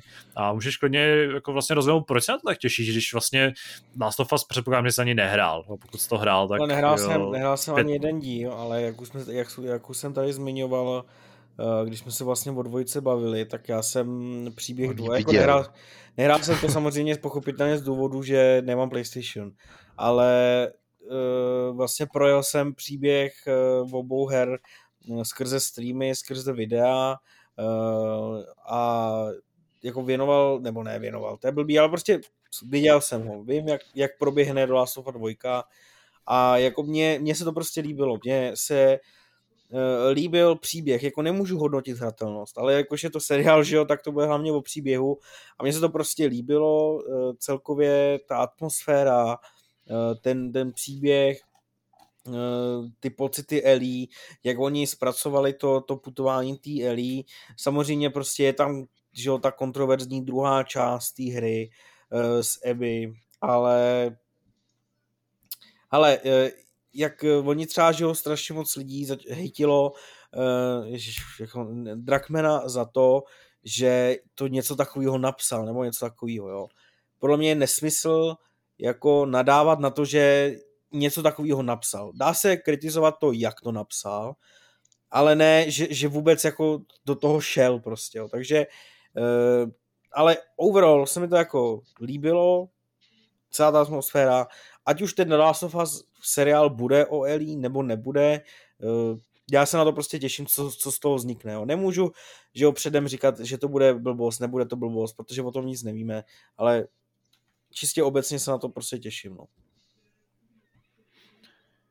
Kde už máme další kon- konkrétnější informace, uh, tak to je Paramount, což je vydavatelství, který se teďka do, uh, do her poměrně, uh, poměrně intenzivně obulo. Uh, víme, že 8. dubna, to budou mít třeba narozeniny já, uh, tak přijde do kin druhý Sonic ale taky zároveň víme, že někdy potom přijde do kin i třetí Sonic, protože uh, tohle studio zřejmě dost důvěřuje značce Sonic a uh, vlastně dalo zelenou práci na třetím díle a zároveň dalo i zelenou práci na spin-offu, který by se měl zabývat Knucklesem. Uh, na Sonicovi vím, že vím, že ho viděl David, protože jsme na něm byli v kině v vozovkách spolu, byli jsme ve stejné ve stejný místnosti, eh, když eh, Sonic šel do kin a my jsme byli pozvaní eh, jako novináři. A pamatuju si, pokud se nemýlim, že jsme vlastně všichni i s Pavlem tehdy měli na ten film dost podobný názor, že nás vlastně zas tak moc za srdce nevzal. V první řadě těšíš se na druhého Sonika, myslíš si, že dokáže zvrátit tu situaci a být lepší než jednička? Na druhou stranu ještě bych vlastně podotknul, že my sice jsme moc nadšený nebyli, ale jinak Sonic filmový patří k asi nejlíp hodnoceným herním filmům všech dob a minimálně je pátý nejúspěšnější, nebo finančně nejúspěšnější herní film všech dob. Neřekl bych, že se těším na druhý díl. Uh, první díl byl OK. To je jako tak nějak shrnutí toho, v jakém stavu jsem ho já viděl a vidím teďkon. Ale vlastně chápu, proč to dělají ta značka jednak je silná, je to prostě animák pro děti, kterým se to samozřejmě líbit bude, protože tam je vtipný modrý ježek, který už nevypadá debilně. A... No, ale tam bude víc vtipných barevných zvířat, že jo? Takže... Přesně. Takže víc zvířat rovná se víc dílů, to je přece logický. Uh, mimochodem u Sonika vzniká taková, takový zajímavý, uh, zajímavá situace v tom, že mám pocit, že ta filmová sága už teď má možná tak jako větší váhu než ta herní. Což uh, se jako velmi rychle změnilo, ale asi, asi se mnou může někdo, let kdo nesouhlasit, no let jaký fanoušek původních her, ale myslím, že třeba z hlediska jako současné generace dětí, tak ty filmy rezonují asi mnohem víc než hry. A... Jednoznačně. Hmm. A ale to zase, taky no. tím, že žádný nový hry Sonika nevyšly, že jo? Přesně. No a tak čas od času vyjde, vyjde nějaký remake nebo remaster a připravují se ty Frontiers, že jo. Ale zavěvče je to... Upřímně ti neřeknu název, nebo že si nespomenu na Sonic hru, která vyšla v poslední době. Fakt ne. No já si pamatuju ty dva poslední, který jeden z nich byl vyloženě od Segi a druhý vytvářel tehdy uh, tam už si nepamatuju, jak to přesně bylo, jakoby ty podmínky, ale byl to v podstatě tak trochu fanouškovský projekt, jestli se nepletu, kterýmu Sega dala zelenou a vyšly vedle sebe oba dva díly. A jeden byl Sonic Forces a druhý byl Sonic Mania, myslím, že se jmenovali. A od té doby nevím, mm-hmm. no. No tak vyšel třeba Team Sonic Racing. A... Wow. Pojď do mě víc ještě. tu... Uh, ano, to myslím, že tohle leco vypovídá o tom, jakým stavu je v současnosti herní saga Sonic, když tady vzniká ty, vznikají Frontiers, ale uh, jako třeba to seriálový zpracování mě teda až tak moc neláká, ale jsem docela zvědavý na to, kam se s tou dvojkou posunou, protože pokud mě vlastně něco potěšilo na tom původním dílu, tak to právě byla ta scéna úplně na konci, kde se ukázal Tails. A myslím, že čím méně se budou soustředit na, na lidi, a čím více budou soustředit na Sonika, na, na ty parťáky, na robotnika, tak eh, tím větší zábava to minimálně pro fanoušky her bude. Paradoxně z, jako z jedničky třeba nejlepší část byla ta, která se odehrávala v tom jejich světě, že jo? v tom, kde na začátku úplně kdy běhal v těch, no, eh, v těch lopinzích a tak. A vlastně hrozně mrzutý, že se většina toho filmu odehrává v normálním lidském světě s nějakýma hrozně nezajímavými lidskými postavama, protože mě i ten, ta hlavní postava lezla na nervy. No, ale... já, já vlastně nevím, prostě opravdu tohleto, já bych to nepovažoval za takový ten typický jako herní film, tak jak my je vnímáme, protože si představujeme ty dospělé značky, které prostě jsou pro nás a ne, ne Sonika, ale, ale samozřejmě z té hry to vychází, takže naprosto chápu, proč do té kategorie je zařazený, nebo proč se o tom bavíme, ale myslím si, že ta cílovka je úplně jinde a do jistý míry to je ten důvod, proč ten film je tak úspěšný. Jo, to asi, asi nemá co rozporovat. Rostomelej zvířata prostě vládnou světu. Druhá věc, eh, která se ještě váže k tomu tomu oznámení, jež bylo podstatně, podstatně širší s tím, že Paramount tady oznámil třeba to, že vyvíjí další, nebo že se natáčí další filmy eh, Quiet Place, nebo Tichýho místa, SpongeBoba, Shelf Ninja nebo Transformers, ale to jsou věci, které s hrama úplně nesouhlasí. Říkáš nesouvisí. tam je ty vole Halo ještě. A... Ano, to je věc, který jsem se chtěl dostat nakonec, eh, s tím, že byla oznámena nebo potvrzena druhá série Halo. Uh, to je věc, která ještě utvrzuje to, že Paramount se opravdu a nejenom Paramount, ale že v poslední době se opravdu vlastně, vlastně velký studia rozhodli, že hry jsou věc, do které je potřeba nainvestovat maximum peněz, co to jde. A uh, jako zase, já v tomhle tu úplnou důvěru v to, že něco bude klapat, nemám. Já prostě jsem takový člověk, který možná se cítím líp v momentě, kdy vím, že se to studio bude rozhodovat na základě toho, jak se vlastně povede, povede nějaký ten, nějaká ta pilotní série. Minimálně, když vyvíjíš druhou sérii, budíš, když, když máš za sebou třeba tři sezóny úspěšný, tak ano, pak se dá jako dát zelená víc sezónám najednou. Ale tohle to by jako docela divoká, divoká, divoká sázka mám pocit, že tohle to prostě nefungovalo ani pořádně u, u Zaklínače, který taky byl greenlightovaný až, až těsně před vydáním první sezóny. Na druhou stranu ano, Halo už je za dveřma, uh, pokud ho nezakáže Martin O'Donnell, který se teďka soudí s Microsoftem kvůli, kvůli nějakým pochybným právům na soundtrack z Halo, což je docela důležitá věc. Tak 24. března hej, uvidíme a možná o tom uvidíme i druhou sezónu. Ale zase, to je jenom věc, kterou Paramount známil, zase pro fanoušky je asi fajn mít jistotu toho, že, že tenhle, ta, že tenhle ten seriál a tenhle univerzum jen tak nezmizí. A na druhou stranu je to možná taky jako dobrá zpráva, protože to vypadá, že minimálně v zákulisí si jsou tím, si jsou tím seriálem jistý a jsem zvědavý, jsem zvědavý na ten výsledek. Nevím ani, jestli jsem se s váma kluci bavil o tom, jestli vás zajímá seriál Halo. Myslím, že když jsme tady probírali Halo, tak tady bylo trochu jiný složení náporu. Takže minimálně Davida jsem podle mě neslyšel. Jsi asi určitě neslyšel, ale v minulosti jsme se o Halo bavili, protože to je série, do které bych chtěl naskočit. Snažil jsem se o to kdysi dávno, když jsem si předplácel Xbox Game Pass a chtěl jsem, se, chtěl jsem rozjet čtyřku tehdy, tuším, že jsem chtěl začít čtyřkou, protože už... To zajím, zajímavá volba, ale eh, no. Já si to myslím, protože jsem uvažoval tím stylem, že já jsme trochu modernější, že když mě to chytne, že se případně vrátím k těm starším dvěma, protože ten první jsme viděli spolu tehdy ve vysílání ale vydržel jsem to hrát asi tak 15 minut, pak jsem to z nějakého důvodu vypnul, který ten důvod už si bohužel nepamatuju. A už jsem to nezapnul, takže, takže nevím, furt tak nějak jako platí, že to je série, kterou bych chtěl znát a do které bych chtěl naskočit, protože ten svět minimálně z toho vyprávění, co jsem tak nějak pochytil od tebe, nebo třeba z článků, nebo, nebo z recenzí, tak mi přijde opravdu zajímavý.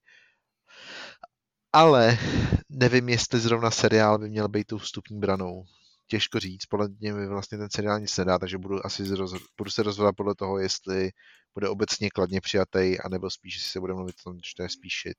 Pokud bude nebo shit, vůbec, tak... Jest, jestli ho vůbec budeš mít na čem sledovat, že jo? protože tak to pořád si nejsme, ne, nemáme jistotu toho, na jaký streamovací platformě vlastně v Čechách bude. Ne, to se nepoví. no tak někteří to neřeší, že jo? Jako... ano. Nebudem tohle to dál rozebírat radši.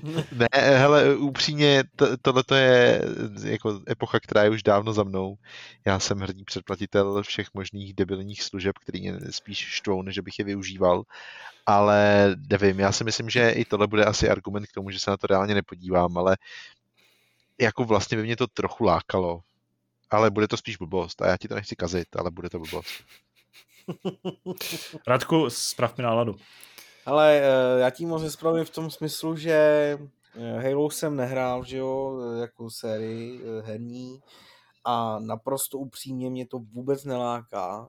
Nic prostě, jako když se řekne Halo, já, já prostě mám úplně chladno, nesejtím vůbec nic a fakt nemám chuť se do té série ponořit, je to pro mě trošku podobná situace jako třeba z Gears of War, kde prostě já necítím žádnou touhu si to zkusit. A je to možná prostě kvůli té hratelnosti, která mě, já nevím proč, z nějakého důvodu odrazuje, že je to prostě jako e, příběhová střílečka, jo, a já mám prostě střílečky spojený s multiplayerem, nevím, reálně netuším. Ale já jsem se za poslední rok, a možná to budou dva roky, asi co bude pandemie, tak jsem se stal trošku víc seriálovým divákem, než jsem byl předtím, což znamená vůbec.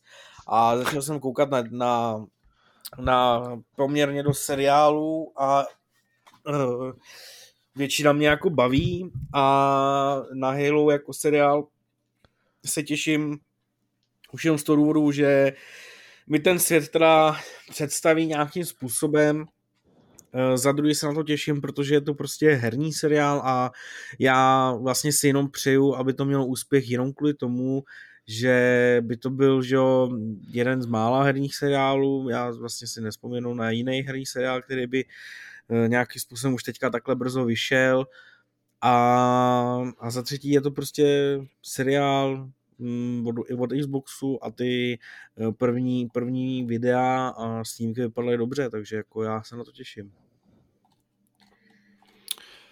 No a možná ti nechám slovo, protože můžeš tohle to téma zakončit tím posledním filmem, o kterém jsme se dozvěděli no, v posledních dnech. V posledních dnech jsme se dozvěděli docela, za mě teda aspoň hodně překvapivou zprávu a něco takového bych asi vůbec nečekal. A to je fakt, že české studio Bohemia Interactive prodalo uh, filmová práva na DayZ, což uh, je za mě překvapení docela. To, že vlastně mm, se to dostalo vlastně tady ta moda herních filmů i do Česka, no, na české projekty. Ale já se bohužel, zrovna tady se obávám už trošku předem, protože eh, ta zpráva je jako fakt hodně čerstvá. Jo. Když jsem si pak ještě četl mm, nějaký dodatečné informace, tak vlastně to došlo, to, ta, ta spolupráce vzájemná došla na nějakým filmovém festivalu, který teďka existuje, který teďka je, jo, takže to je prostě dohoda pár dní stará, která proběhla prostě nad vole sklenkou vína někde u promítání seriálu nebo filmu prostě novýho.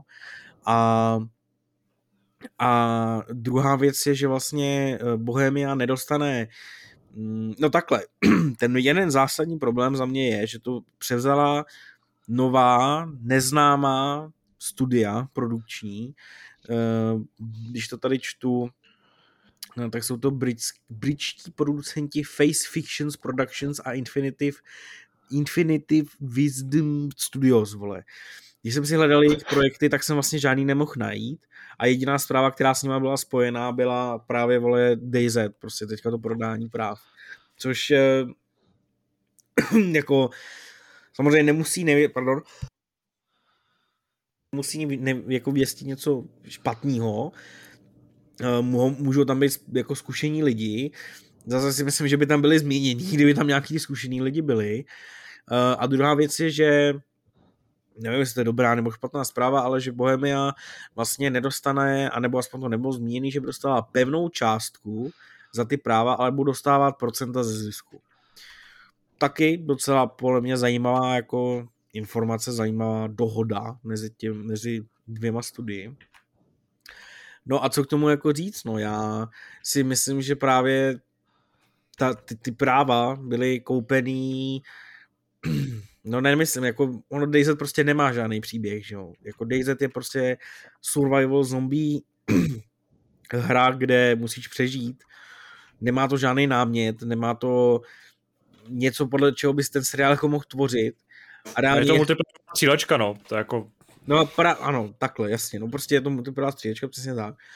A vlastně jediný, z čeho oni si můžou brát nějaký nějakou jako inspiraci, tak je to, že, že to je český prostředí a, a jinak mě nic nenapadá, jo, takže... Eh, no, spíš východoevropský, ale, nebo evropský, nebo, ale... Východoevropský, dobře, tak, tak Já... ale no, Zase k tomuhle mám asi tak jako jedinou poznámku, jakkoliv nechci křivdit uh, žádný z těch jako zajetých stran, tak uh, když jsem tady mluvil o tom, že Bioshock má potenciál velký, myslím přinést něco nového, nebo něco zajímavého uh, do toho filmového světa, tak uh, DayZ je absolutní opak. To je prostě věc, která vlastně nemá jako prim, principiálně DayZ je zajímavý hratelností, což je ta věc, která vlastně na filmový plátno nejde vůbec přenést. Uh, vlastně nemá žádný vliv mm. na ten výsledek.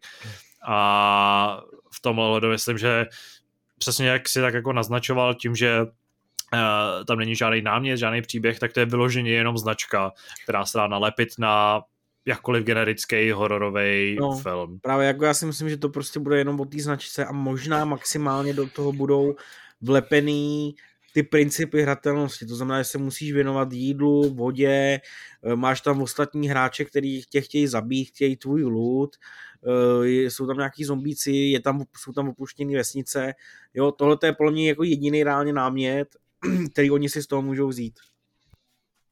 Což ale podle mě jsou věci, které pro film, jako pro kvalitu filmu jsou úplně relevantní, nebo maximálně spíš kontraproduktivní. To ne, ale... prostě to bude světová válka Z z východního tady jako nějakého území, řekněme, evropský, východ evropského území, anebo to bude prostě takový východní uh, východní Hunger Games. Je spousta možností. A to můžou Dobře. být prostě super populární věci, i když to budou sračky. Takže. Kdo... To je věc, na kterou jsem se, jako, se nedomyslel, to je asi fakt. No, myslím, že jsme filmový, filmové okénko probrali docela zevrubně. Stejně tak jsme si popovídali o tom, co přinesl uplynulý týden v herním světě. A myslím, že se můžeme směle přesunout k dotazům.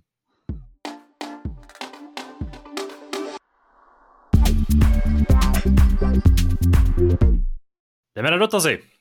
Píše nám Katka a jsme rádi, že nám píše i e, nějaká posluchačka nižného pohlaví. Zdravím, asi dva díly zpátky jste vyzvali, ať se vaše tiché obecenstvo ozve, protože jsem už na šestihodinové cestě z hor, tak píšu. Prvně bych chtěla říct, jak moc mě váš podcast baví. Objevila jsem vás docela nedávno, asi tři měsíce zpátky, a teď vás poslouchám každý den. Tenhle rok budu maturovat, takže si vás při učení často pouštím do pozadí. Pokračujte v tom, co děláte, jak to děláte, protože vaše forky, občasné hádání a gastronomické typy mě neskutečně skutečně baví. Každopádně k otázce, hraju teď celou sérii Assassin's Creed úplně od prvního dílu, ale současně chci hrát nějakou oddechovou hru, když si potřebuju od Assassinů odpočinout. Zatím jsem hrála všechny díly The Walking Dead od Telltale a byla jsem nadšená. Nevíte o nějaké podobné hře, při které bych si mohla pročistit hlavu? Hraju na Xbox One S, takže si o Detroit Become Human nebo Two Souls můžu nechat jenom zdát. Děkuji moc za odpověď, ať se vám všem dobře daří, Katka. Hmm. Tak já začnu s tím, že teda děkujeme, že opravdu nás poslouchá i, i holčičí obecenstvo a ještě nám posílá no, takové... Třeba taky napsal Tadeáš, že jo, to nevíš prostě, ale... To je taky možný, ano, jako, t- ale... Ta slečna hraje, jsem pochopil, že na Xboxu. A to je divný. Takových v Česku moc nebude. To není normální, ano. No, eh, k tomu doporučení. K tomu no. doporučení, to je strašně těžký říct, tak pokud jako, jako očividně schání něco podobného jako co Právě, je Walking no. tak cokoliv od Telltale. To se samozřejmě nabízí. Life is Strange. No. Že, a nebo Life is Strange. Že jako eh, posluchačka očividně jako tam zmínila, že eh, hrála Walking Dead a nezahraje se Telling Lies a takovéhle věci, což jsou prostě příběhovky, že jo, takže něco tady toho typu. Já já jako nemám moc oddechových her a jedinou, jak to jsem v poslední době narazil, je uh, Oli Oli World, takže a za mě je to prostě fakt skvělá, skvělá oddechovka. Ano, ale myslím, že to je úplně, úplně jako, hele, já, jsem, já jsem přemýšlel taky, že hodím svoji oddechovou hru, ale když jsem si, když jsem si uvědomil, že mojí oddechovou hru je Elite Dangerous, tak jsem si řekl, že to je správně. ty vole, to není moc oddechová hra, ty vole.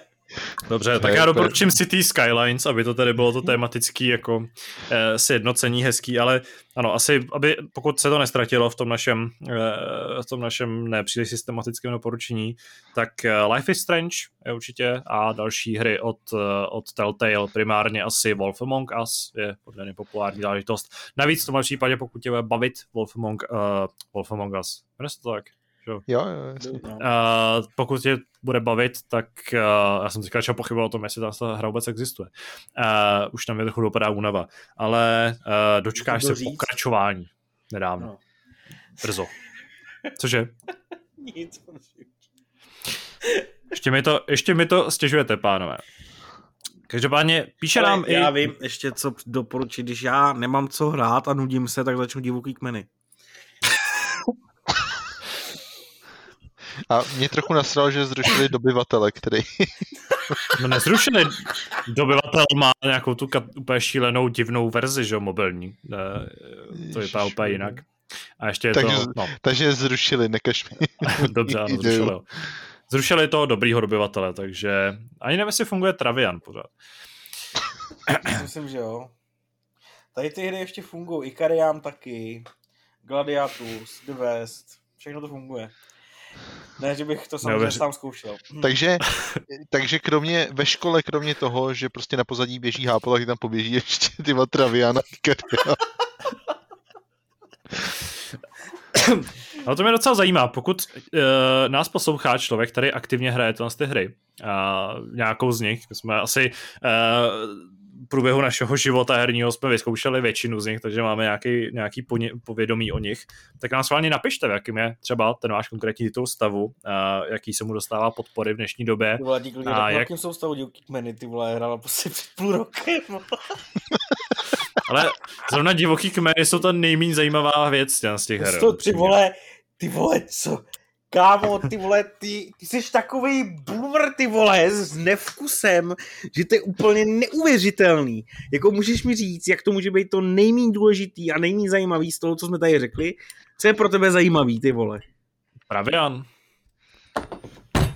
Jako pro mě taky asi více jak divoký kmeny, jo, ale já jsem jako... taky zrovna boomer, takže sorry. Divoký kmeny byly vždycky taková ta jako levná, primitivní verze Travianu, že jo, která prostě před Travian byl zajímavý, komplikovaný. No to snad nemyslíš vážně, ty vole. Co jsi to právě řekl? Že divoký kmeny jsou levnou kopí Travianu. Ty vole, doslova, fakticky, to bylo přesně naopak. Já to nedávám, ty vole. Dotaz nám Ale... poslal taky... Sorry, já jsem chtěl říct, že jsem právě došel na stránky divoké kmeny. Já se, že Radek nelhal, ještě to funguje. Podíváme se, jestli jim funguje třeba support. Obnovíte mi můj účet, který se měl přeplatat. Ale kluci, jdem založit účty a jdem hrát, ne, spolu. Ty vole, let's go, jak a vždycky já to chytnu strašnou chuť, ty vole. A prostě pak to hraju třeba, nevím, dva, tři měsíce a, a pak mě dobijou, že jo, ale... Dobře, tak spácháme, až dotočíme ten podcast. Uh, aby, jsme, aby jsme dotáhli dotazy, píše nám taky náš věrný čtenář Jam Bounce a posluchač. Zdravím do redakce. Trochu opožděně dodám, že podoba Hápodu se mi líbí. Ale pravda, možná by nebylo od věci opět obměnit závěrečnou rubriku po zpestření. Klidně zase něco podobného ze života, třeba nejvtipnější nebo nejvíce ponižující zážitek, co se vám nebo někomu jinému stal. Easy. Uh, ano, zapřemýšlíme o tom, uh, ten dotaz jsem si čet předem a už taky nad tím uvažuji, nad tím, co zajímavého koncepčně přinést. Upřímně, Ale jste... řekl jako divák, já myslím, že to furt platí, akorát já nemám žádný zážitky v životě, jo? já tady prostě chcípám na židli, takže jako... No Ale hlavně naše... Je to ponižující?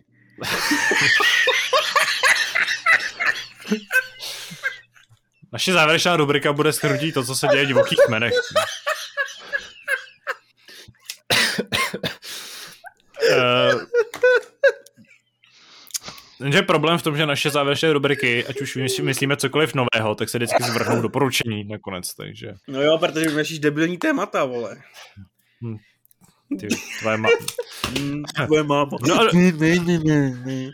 No a k dotazu. Když jsem strávil pár desítek hodin v Dying Light 2 a se hrou jsem velice spokojen. Jen i zde se projevuje nešvar, který trápí drtivou většinu masivních open world her typu Assassin's Creed, Far Cry, Horizon a tak dále.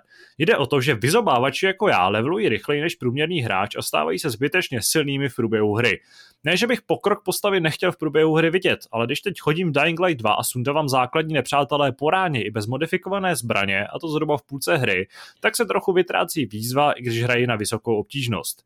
A teď ten dotaz. Nemyslíte si, že by měli vývojáři, kromě základních obtížností Easy, Normal a Hard, přidat ještě výběr jedu pouze příběh, jedu příběh a část vedlejších misí a vyzobávám všechno? Hra by tak přizpůsobila levelování a získávání nových skillů předpokládané délce hry dle herního stylu hráče na základě dat testů. Lidi, co jedou pouze příběh, by nebyli nuceni dělat aktivity okolo, aby drželi krok s příběhem. Já bych se necítil OP už půlce hry, ale až na konci. Myslím, že by to těmto typům her pomohlo lépe vybalancovat obtížnost. Uh, já mám strach, že tohle konkrétně nevím, jak to je teda u Dying Lightu, ale třeba u Assassin's Creedu, tak tady ta věc konkrétně Uh, ne v otázce toho, že bys byl moc jako silný. Já takhle mimochodem hraju podobné hry jako cílně, cíleně, protože mě to prostě baví. Ale uh, v opačném případě, když vyloženě jedeš jenom příběh a seš pak moc slabý, tak uh, je to podmíněný tím, že si můžeš koupit nějaký boostery za skutečný peníze a urychlit tak průchod hrou. Takže tam mám pocit, že bohužel dokud bude ta marketingová nebo ta, řekněme, jako monetizační funkce ve hře implementovaná, tak uh, nějaká podobná forma toho, že by si mohl vybírat, jak vlastně tou hrou procházíš, uh, asi úplně nebude. Já mám pocit, že něco podobného s tím kalkuloval třeba třetí Mass Effect, kde bylo víc možností, jak hru uh, jak si tu hru nastavit a nešlo jenom o obtížnost. Tam pak třeba za tebe ta hra uměla i vybírat jakože si nemusel vybírat v dialozích správné odpovědi, protože prostě za tebe ten příběh nějakým způsobem odehrávala. A nejsem si jestli to tam fakt bylo, mám prostě ten pocit, že, že to takhle bylo v, v Mass Effectu třetím. Ale jako nápad je to hezký za mě, jako něco, něco takového fungovat určitě mohlo a já konkrétně bych se řadil někam do té střední části lidí, kteří hrajou tak nějak jako hrajou ten základní příběh a pak si nějak vyzobou uh, nějaký procento z těch, z těch vedlejších aktivit. O, ty jsi tady doslova řekl, že rád hraješ, když jsi, vole, předlevelovaný a pak řekneš, že jsi to střední část, ty vole, nejseš, no, totiž, nejseš, totiž jako No, to, to všechno, je- ale, ale, Ale- dohraju to ty vedlejší mise tak, abych se přeleveloval, že? jo. No a to No, je, ale to- jakoby, to, to je je přesně ten důvod, že jo, to je to, je to, Dobře. to, to, do prdele, to je to, co je špatně. Jo, jako já chápu, proč ten systém je, protože prostě všechny hry jsou R, eh, R, eh, RPGčka a s tím to prostě nutně souvisí, že máš proti sobě levely nějaký, ty jsi nějaký level, akorát jak tam, jak řekl náš čtenář a dotazující, tak podle mě blbě vyřešený to, že když ten level nemáš, tak máš možnost s tím něco dělat. Běž si tady udělat, vole, se sbírat tady 10 kamínků, dostaneš levely, můžeš pokračovat dál. Uh, ale když jsi přelevelovaný, ať už z důvodu, že jako tě to baví, potom ti to nevadí, ale třeba já, když jsem hrál Assassina, tak mě to vadilo. Mě vadilo, že jsem až moc silný. Ty, ty protivníky zabijem prostě mnohem uh, jako mm, rychleji, než bych chtěl.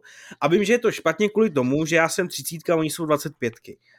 A p- za mě je to prostě špatně. Za, za mě by tam měla přesně být nějaká možnost, že nevím, levely se úplně buď zrušej, nebo to levelování bude nějakým způsobem mm, bude mít nějaký bariéry, nějaký mantinely a ty si můžeš dělat vedlejší úkoly, který tě třeba baví, chceš si ten příběh nějakým způsobem rozšířit a budeš je dělat bez toho, aby si se bál o to, aby si se bál, že když jich uděláš moc, tak budeš přelolovaný. Což já jsem se právě u, u Assassina bál, že už nesmím dělat vole tady ty vedlejšáky nebo další úkoly, jinak přijdu do hlavní linky ty vole a já prostě bose dám jednou ranou. Mám pocit, že některé hry, to, ty hry tohle řešej uh, vlastně s škálováním levelů, kdy ty v momentě, kdy se vlastně srovnáš s nějakým tím nepřítelem, tak on už v ten moment roste s tebou. Takže jsi jako, No některé hry jo, no, ale právě třeba jako Assassin, anebo očividně teda Dying Light to nemají a jako za mě je škoda jako to, to nemít prostě tady to škálování, který jako není zase tak těžký na implementaci. no A- vlastně, takže Někteří by byli zase proti tomu, že jo? To je furt ta věčná otázka. Ale tak, tak dobře, časem. tam jde o to, jako zvolit si tu možnost. No, myslím, že i To je- tohle existuje, že, že někde se to dá zaprvé vyprovat, to je podle mě taky jako nejjednodušší a nejelegantnější řešení, který ale ano, uh, nepoužívají úplně, úplně všechny hry. Davide, ty No. k tomu co řekneš? Ne, No, Davide, no, chtěl jsem, říct, chtěl jsem říct jsem tohle, že to je prostě problém a upřímně nevím, jak je složitý to implementovat tak, aby byly možnosti jako obě dvě vlastně, kdy si vyberete přesně tu škálovatelnost a potom to, že ty budou fixně. Já třeba naopak u her, který tohle to měli, tak já jsem je neměl rád. Tehdy to tuším byl a teď abych nekecal, ale protože já mám pocit, že se to řešilo ohledně Oblivionu, ale nevím jakým směrem. Myslím si, že Oblivion právě roste jakoby spolu s váma a mě to úplně sralo potom ve výsledku, že vy jste vlastně silnější, ale nemáte tu sílu, kde ukázat, protože ten svět okolo vás roste, roste taky. Ale fakt, že to spousta, ale tam možná tady kecám blbost, to, je, no, to byla jiná hra, ale princip je stejný. A to mě vadí, protože ve výsledku, když se zlepšuješ v té hře, tak čekáš, že tu sílu potom někde uplatníš, ne že reálně to zlepšení vlastně přinese akorát to, že se postavíš jako silnějším nepřátelům, kterým se možná nikdy předtím nepředstavil, ale potom stejně budeš bojovat s posranou krysou, která tě vole na tři rány zabije úplně stejně jako na začátku, jak to úplně nechceš, že jo. Takže ono to prostě je takový dvousečný. No. Já jsem byl spíš vždycky odpůrce tohle toho, na druhou stranu jsem standardně hráč, který vlastně ty vedlejší otazníčky nevyzobává v drtí většině her a nechává je bejt. Takže chápu, že se mě netýká ten problém přesně jako třeba vás, že se bojíte, že jako přelevelujete až moc ale zase ruku na srdce taky nehraju hry úplně na nejtěžší obtížnost, takže kdyby se mi to stalo, tak předpokládám, že většina her umožňuje si tu obtížnost v průběhu hry zvýšit. Takže to je částečně samozřejmě řešení, ale nevím do jaký míry, protože v té otázce jasně zaznělo, že v případě Dying Lightu tohle to už řešení není, takže nemám na to úplně co říct. Je to špatně, ale prostě bohužel zavděčit se všem nikdy nejde. Přišel nám ještě jeden dotaz, dokonce v průběhu téhle diskuze. Eh, konkrétně mi tady svítí, že před deseti minutami, takže tady Martin má obrovský štěstí a trefil se do prostor do natáčení. Respektive má štěstí, že to dneska tak strašně protahujeme a že jsme tady měli problémy s technikou. Eh, Zdarec, chci se svěřit se zkušeností s GTA Trilogy remasterem na Nintendo Switch. Jako dítě jsem hrál GTA, GTA 2, pak až San Andreas. Remaster GTA 3 mě moc nebavil. Vice City jsem si užil a přišlo mi zároveň nejméně rozbité. San Andreas mi připadá viditelně nejvíc rozbité a chatrné, mám ovšem větší problém. Poprvé se mi rozbil save, když jsem se dostal do San Fiera a odehrál tam pár misí. Dal jsem tomu asi měsíc, rozehrál znova a save se mi rozbil těsně před dokončením Los Santos. Safe nešel zachránit z cloudu a nepomohlo ani přeinstalování hry. Stalo se vám něco podobného? Přišli jste někdy o safe v oblíbených hrách a měli pak problém se k ním vrátit? Jinak děkuji za podcasty, nejčastěji poslouchám, když čekám na kšeft v taxíku a auto hrají něco na Switchi. S pozdravem Marty. Tak děkujeme Martimu, doufám, že uh, třeba nepouští hápody na hlas uh, svým, svým zákazníkům taxíku. A nebo právě jo. Takže právě posloucháte hápod z portálu hrej.cz, přečtěte si tam všechny si super novinky a recenze. Uh, já jsem hrál uh, San Andreas na Switchi a prošel jsem ho bez toho, aby jsem rozbil se. Když je fakt, že jsem se dostal do, do Las Venturas, takže jsem jako nedohrál. A nemám teda úplně představu, co si, uh, jako, nebo nevím, co si představit pod pojmem rozbít safe, jo. Jakože jestli nejde načíst, to nám Martin no, ještě specifikovat. A uh, jinak ano, savey jsme přišli asi mnohokrát, mám pocit dokonce, že jsme k tomu měli i jednu epizodu Q&A hry, eh, kde jsme přicházeli a vzpomínali na nějaký uložený data, o kterých jsme nenávratně přišli a nejsem si tím úplně jistý. Každopádně já tady můžu zmínit eh, to, když jsem se opravdu, nebo to je ten, taková ta uložená hra uh, z sorty, takový ty, když si uložíte hru s jedním životem těsně předtím, než vás zasáhne raketa. Uh, čímž vlastně jako nepřijdete o tu hru vyloženě, byste o ní přišli, ale prostě jste zaseknutý v nějakém jako špatném momentě. A myslím, že už jsem to několikrát vyprávěl, když jsem hrál Tomb Raider Underworld, tak na konci jsem narazil na místo, kde ručkujete po římse, která se rozpadá a já jsem se nějakým způsobem omlem vrátil zpátky, když se jako začal rozpadat. A tím jsem si vlastně znemožnil cestu dopředu a pak jsem si vlastně ve snaze tohle to nějak vyřešit, nebo vyřešit to ve hře, eh, tak jsem si vlastně přemazal všechny ostatní uložené hry. Takže a bylo to, myslím, že třeba předposlední, nebo bylo to vyloženě v závěrečné fázi docela dlouhé hry. Takže jsem vyloženě tehdy zuřivě mohl akorát chodit sem a tam po lokaci. Možná by všechny ty problémy vyřešil nějaký trainer nebo nějaký cheat, ale to jsem nad tím jsem tehdy tak úplně nepřemýšlel a nakonec jsem smutně seznal, že tohle je prostě můj kanonický konec Tomb Raider Underworld, kde se Lara zasekla nějaký nádrži a už nikdy nevylezla a, a tím jsem přišel o tuhle uloženou hru. A jestli jsem někdy přišel vloženě jako o uloženou hru, že bych měl něco rozehraného a nešlo to načíst, uh, to si jako takhle asi z, z hlavy nespomenu. Tak já jsem tady mluvil o tom Horizonu, kde mě to teda zachránilo těma ostatníma savama, a takže to je docela aktuální. Ale jinak si pamatuju, jak ty situace, které si tady až popisoval, že na tebe letí raketa, doteď, doteď eh, mám v hlavě moment z prvního Half-Life, kde byly takový skvělý granáty pod samopalem, který uh, explodovaly po dopadu, hnedko bezprostředně, takový ty jako impaktní granáty. A to bylo super, protože jsem přesně mi jako letěl do ksichtu a přesně jsem si zmáčknul uh, eh, F5 a pak se z toho dostat byla jako strašná zábava. Ale mám pocit, že se mi to povedlo, to už si nepamatuju. Pak si pamatuju, jak třeba, že já sám jsem si smazal savey ze hry, což bylo super. To tehdy byl Stronghold Crusader, moje oblíbená strategie, kdy jsem se z nějakého důvodu hrabal někde ve složce se hrou a prostě jsem toho smazal všechny savey a byl jsem v té kampani třeba někde na 40. jako misi a prostě jsem dal jako delete a o všechny jsem přišel. Takže spoustu těch věcí, ale to se stává každému. Naštěstí teda s cloudem uh, s cloudem teďkon uh, jako tyhle ty věci trochu, trochu opadávají. Ale jestli můžu rovnou suvku krátkou, jakou zajímavost, tak my třeba v práci řešili jednu věc, kdy máme hru, kde uh, se objevil nějaký bug a spoustě lidem se přes tím nahrál do Steam Cloudu normálně jako save. Jenomže ta oprava vyžaduje to, aby ten save se vlastně nestáhnul znova z toho cloudu. Takže jsme měli velký problém tohle potom nějakým způsobem vyřešit a, a zbavit se toho. Takže on ten cloud je v tomhle trochu dvojsečný. Pokud se někam nahraje něco, co není úplně v pořádku, tak to může být možná mnohdy snad ještě větší problém, než kdyby tam nic nebylo. Radku, poděl no. se s námi o nějaký zážitek. Jako, zážitek s úložištěm se smazáním jako nemám, že jo, já jsem opatrný člověk a jako hlavně nehraju hry, které se ukládají, že jo, a jediný jediný zážitek, který okolo nějakých úložišť mám, tak bylo, když jsem eh, na PlayStation 2 z mě do dneška neznámého důvodu jsem mi neukládal sokom, Hmm, taková prostě taktická střílečka. A já jsem vlastně jako pokaždý, když jsem tu hru začal, tak jsem prostě začal na novo. A jako byl to zážitek, že jo, protože pokaždý začínáš na novo, ale já jsem prostě, nevím, jestli ta hra byla jako těžká, anebo já jsem byl jenom retardovaný, ale... Byla ne... těžká. Jo, to je, děkuju, děkuju. jo, já jsem se jako ne, nemohl dostat přes jako ty první levely jako někam dál a vždycky se, i když jsem to vždycky opakoval, eh, tak i díky, že jsem neuměl anglicky, tak eh, jsem skončil třeba v prvních třech levelech a, a i přesto prostě je to ta, že ta, ta dětská vytrvalost, prostě, že i když to hraješ furt jedno a to samý dokola, tak tě to vlastně furt baví. Takže jako to je jediný, co jsem tak s klužištěm eh, nějakým způsobem řešil, ale naštěstí asi se mi nikdy nepodařilo uh, nějak smazat, nebo aby se mi korapnul nějaký hodně důležitý save.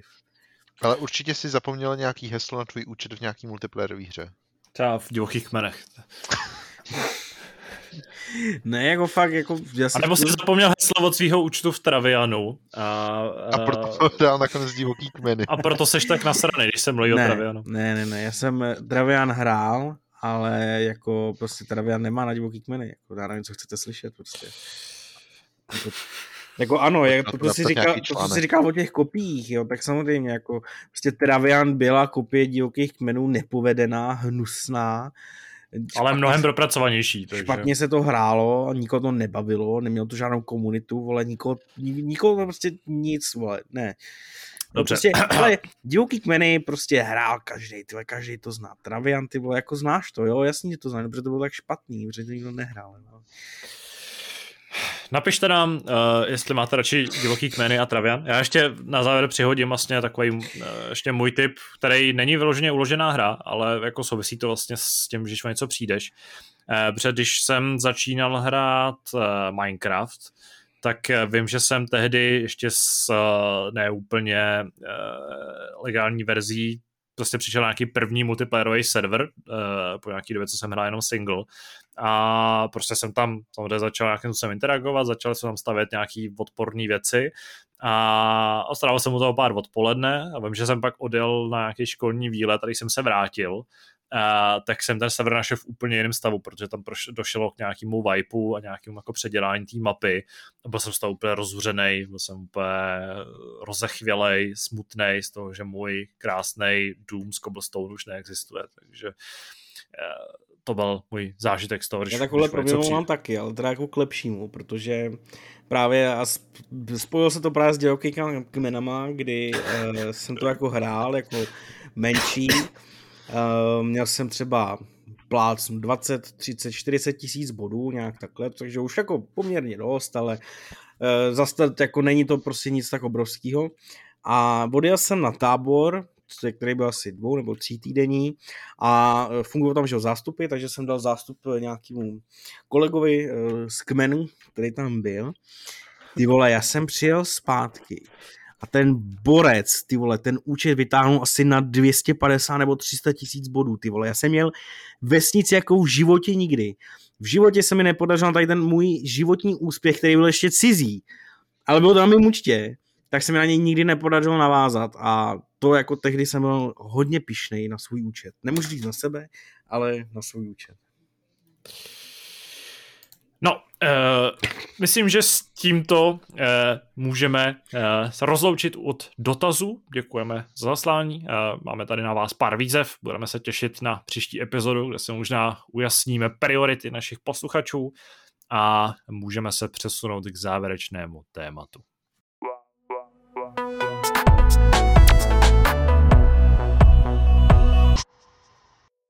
Jak už jsme tady před chvílí probírali, závěrečné téma zatím zachováme takové, jaké, eh, na jaké jsme zvyklí a popovídáme si o nejlepších nebo nejhorších zážitcích z uplynulých eh, dnů a týdnů. Kluci, nechám vám prostor, já se musím se zamyslet nad tím, tady byl můj nějaký dobrý zážitek, protože těch, eh, těch špatných tady můžu asi vysázet víc, ale dám, dám ještě prostor. Tak já asi můžu, ale jako Davide, myslím, že ty se s námi můžeš mimochodem podělit o, nevím, jestli teda jsi ochotný nebo chceš, ale můžeš se s námi podělit o, o e, nějaký další nákupní příběh. No právě, no právě. Ale eh, ono to je takový, jako nebudu asi zacházet úplně do detailu, jo, ale mám pocit, že ta, ta výzva z toho e-mailu se týkala, jak to bylo, jako, jako uh, ponižujících věcí nebo něco takového. No byl jsem, jako ponížen jsem trochu byl, jo, ale, ale spíš tak jako, že na mě lidi koukali z patra možná tak prostě. Ale po pořadě, koupil jsem si nový auto. Tak to je jako velká bomba, která, kterou to všechno odstartuje. Koupil jsem si nový auto, ale samozřejmě, abych to nebyl já, tak uh, to auto není za A úplně nový, to znamená je už uh, z druhé ruky. Uh, za B, ten, to auto není z Česka, protože jsem dlouhodobě byl odhodlaný vlastně koupit si auto z Německa, takže jsem hledal v Německu, ačkoliv nemluvím německy. Je fakt, že, že na výšce měl tři roky Němčinu, ale ne, fakt neřeknu ani jako slovo. Řeknu šajze možná. Ale to je tak všechno. A to se hodí, když nakupuješ. To se samozřejmě hodí. Ale Uh, jako vzhledem k technologiím, které jsou aktuálně k dispozici, tak samozřejmě jsem komunikoval v Němčině, protože si cokoliv můžu přeložit z angličtiny do Němčiny, kde já považuji ten překlad jako nejkvalitnější než překlad z češtiny do Němčiny. Takže jsem tímhle způsobem komunikoval uh, s německou majitelkou, který jsem uh, teda napsal jako nějakou zprávu, že měl zájem, bla, bla, bla. Ona mi asi tak za 10 zpráv teda napsala, teda jako odmítla napsat, ale poslala hlasovou zprávu, který jsem nerozuměl ani slovo, takže jsem jí musel napsat, že fakt německy nemluvím, sorry. Ale ve výsledku celý ten nákup jako probíhal naprosto v pohodě. Byli jsme schopni se domluvit, jeli jsme se podívat kousek od Norimberku jako na to auto. To auto bylo super, líbilo se mi, takže jsme si plácli. Já jsem jí tam v podstatě nechal peníze, ona mi tam nechala auto. A teď jsme řešili, jak to auto přihlásit na sebe, protože už bylo odhlášené jako přihlásit na. Takže abyste si dokázali představit, jaký je postup, standardně v Německu musíte mít uh, ekvivalent nějakého krátkodobého povinného ručení, který si můžete si na online, to nebyl problém. A pak jdete na německý úřad, kde si musíte, vzhledem k tomu, že je COVID, zarezervovat čas na nějakou určitou dobu, což jsme samozřejmě dopředu udělali. Uh, tam přijít s tím jako dosavadním teda techničákem a, a skupní smlouvou s číslem toho pojištění. Oni vám na základě toho vystaví převozní značky, na kterých vy to auto můžete převést do Česka. Tolik jako k nějakým backgroundu. Tady jsme přišli na ten úřad, protože na tom úřadu se stala ta historka, o které já tady budu vyprávět. Přišli jsme na ten úřad s tím, že já jsem den předem dokonce na ten úřad volal, byl jsem schopný tam najít někoho, kdo mluví anglicky a nějakým způsobem si jako ještě jednou potvrdit, že takhle ten postup, který já jsem vám teď odvyprávěl, je vlastně správný, až nic víc k tomu nepotřebuji. Bylo mi že ano. Přišel jsem na úřad s tím, že tady máme teda schůzku s někým uh, z úřadu kdo, a že potřebujeme přepsat auto uh, na převozní značky a že teda jestli jako můžeme jít dál, protože tam je taková ostraha prostě v centrální, v centrální místnosti a, on, a ten člověk nám řekl, že jako teda lámanou angličtinou, ale byl schopný nám říct, že jako jasně, prostě počkejte tady, já se jdu zeptat, jestli můžete jít dovnitř. Tak odešel a pán se vrátil a řekl svojí lámanou angličtinou, že potřebuju translator. Tak jsem říkal, no jako já ho mám tady v telefonu, prostě já budu všechno tady psát nebo případně diktovat, protože ty telefony jsou schopní samozřejmě nějakým způsobem reprodukovat třeba mluvený slovo, tak eh, tady tímhle tím způsobem já prostě budu komunikovat s tou paní na úřadě, ona bude mluvit německy, mě to rovnou přeloží prostě co říká, není problém, bude to jenom o pár papírech. A on jakože ne, že tohle to tím nemyslí, ale že tím myslí jako human translator, jak jsem se na ně tak jako koukal, jako, jako říkám, cože, prostě proč, nebo je, jak, teď já vám říkám, že já, jako tady nebude žádný problém, já s ním budu komunikovat v pohodě. A on se docela zatvrzel stál za tím, že já bez toho, aniž bych teda měl nějakýho tlumočníka, nemůžu dovnitř za tou úřednicí tak jsem na ně chvíli koukal, jako přemýšlel jsem už, co se bude dít, tak jsem na ně vypál, jestli on teda nechce být jako mým eh, překladatelem, který by to jako se mnou vyřešil. A on teda bohužel, že ne, protože samozřejmě na tom úřadě musí zastávat tu svoji roli toho sekuritáka prostě dál jako z té budovy, kde prakticky nebyl jako ani jeden další člověk, se nemohl vzdálit o místnost vedle, aby tam se mnou řešil tyhle ty věci. Jo tak to už bylo docela kritický, protože my jsme tam byli někdy ve tři čtvrtě na tři a ten úřad zavíral asi v půl čtvrtý, takže jsme jako hodně rychle přemýšleli, co dělat, že jo, jako kde teď hodně rychle sehnat nějakého překladatele. Až se z chodby před námi vyřítil nějaký mladý člověk, tak se na něj jako vypál, jestli on náhodou nemluví anglicky. A ten člověk s chodou okolností mluvil anglicky, tak jsme se zeptali, jestli on by nechtěl být mým zástupcem. Tak jako řekl, že vlastně jako proč ne, že prostě to pro ně docela rád udělá. Tak jsem se podíval na toho člověka, představil jsem mu mého nového tlumočníka A ten člověk se jako zatvářel tak, že jako tohle ale není oficiální tlumočník, který by tohle to mohl vyřídit. Tak jsem jako říkal, jako proč ten člověk prostě mluví německy, je ochotný to udělat, jako kde je problém. No a jak sebral, šel se zeptat a nakonec paní za přepážkou svolila k tomu, že teda jako je to možný, takže nás tady sekuriták odvedl vlastně jako o místnost dál, furt do takové čekárny, kde mi bylo řečeno, že já tam musím zůstat, já už dál nesmím udělat ani krok a že vlastně jenom tenhle ten cizí člověk tam nějakým způsobem půjde, já mu dám veškeré své doklady, dám mu smlouvu, dám mu všechny tyhle ty věci a on to tam půjde za mě vyřídit. Tak eh, tam šel, pak se vrátil s tím, že třeba potřebuje ještě něco dalšího, vyfotil si nějaké věci z mého telefonu, dal jsem mu občanku, všechno jsem mu dal do ruky a tímhle způsobem jsme to řešili. Ne, naprosto pro mě neuvěřitelný příběh, který nakonec dopadl dobře, protože jsme to vyřešili, ale to jsem se cítil teda skutečně eh, tak jako všelijak, jenom nekomfortně. Nakonec to teda dobře dopadlo a auto jsem si odvez, stojí tady u nás v garáži a už s ním tady spokojeně jezdím všude možně. Takže, Takže jsi spokojen se svojí koupí nakonec. Jo, jo, jsem naprosto, jsem naprosto spokojen se svojí koupí.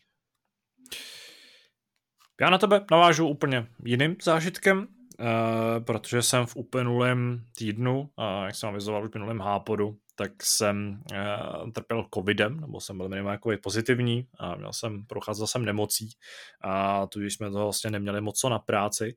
Ale v poslední době jsme celkem uh, přičichli k uh, tvorbě komika Rickyho Žervéze, nebo Žervé, Gervaise, nevím, jak se to uh, úplně ideálně vyslovuje, správně vyslovuje. A nejde tak jako o nějaký jeho stand-upy, ale jde o seriálovou tvorbu, protože jsme začínali vlastně na doporučení uh, něčí Afterlifem, což, nebo Afterlife, což je uh, úplně fantastická záležitost. Uh, je to vlastně minisérie, nebo je to seriál o třech sériích uh, po šesti dílech, typicky britsky.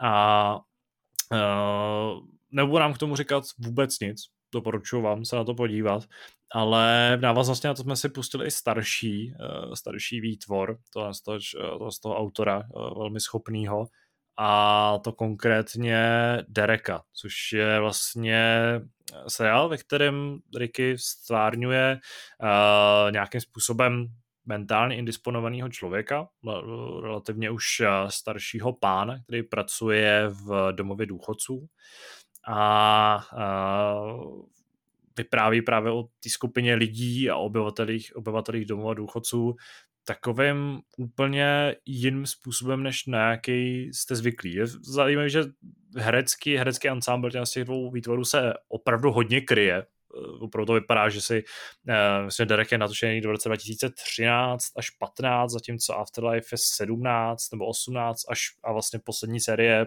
vyšla let, letos, v momentě, kdy jsme se začali dívat ale působí to tak, že si odskakovali prostě z jednoho, eh, z jednoho natáčení na to druhý a v podstatě zachovali stejný, stejnou partu herců s tím, že teda jsem tam to někdo doplnil nebo se někdo neobjevil znova.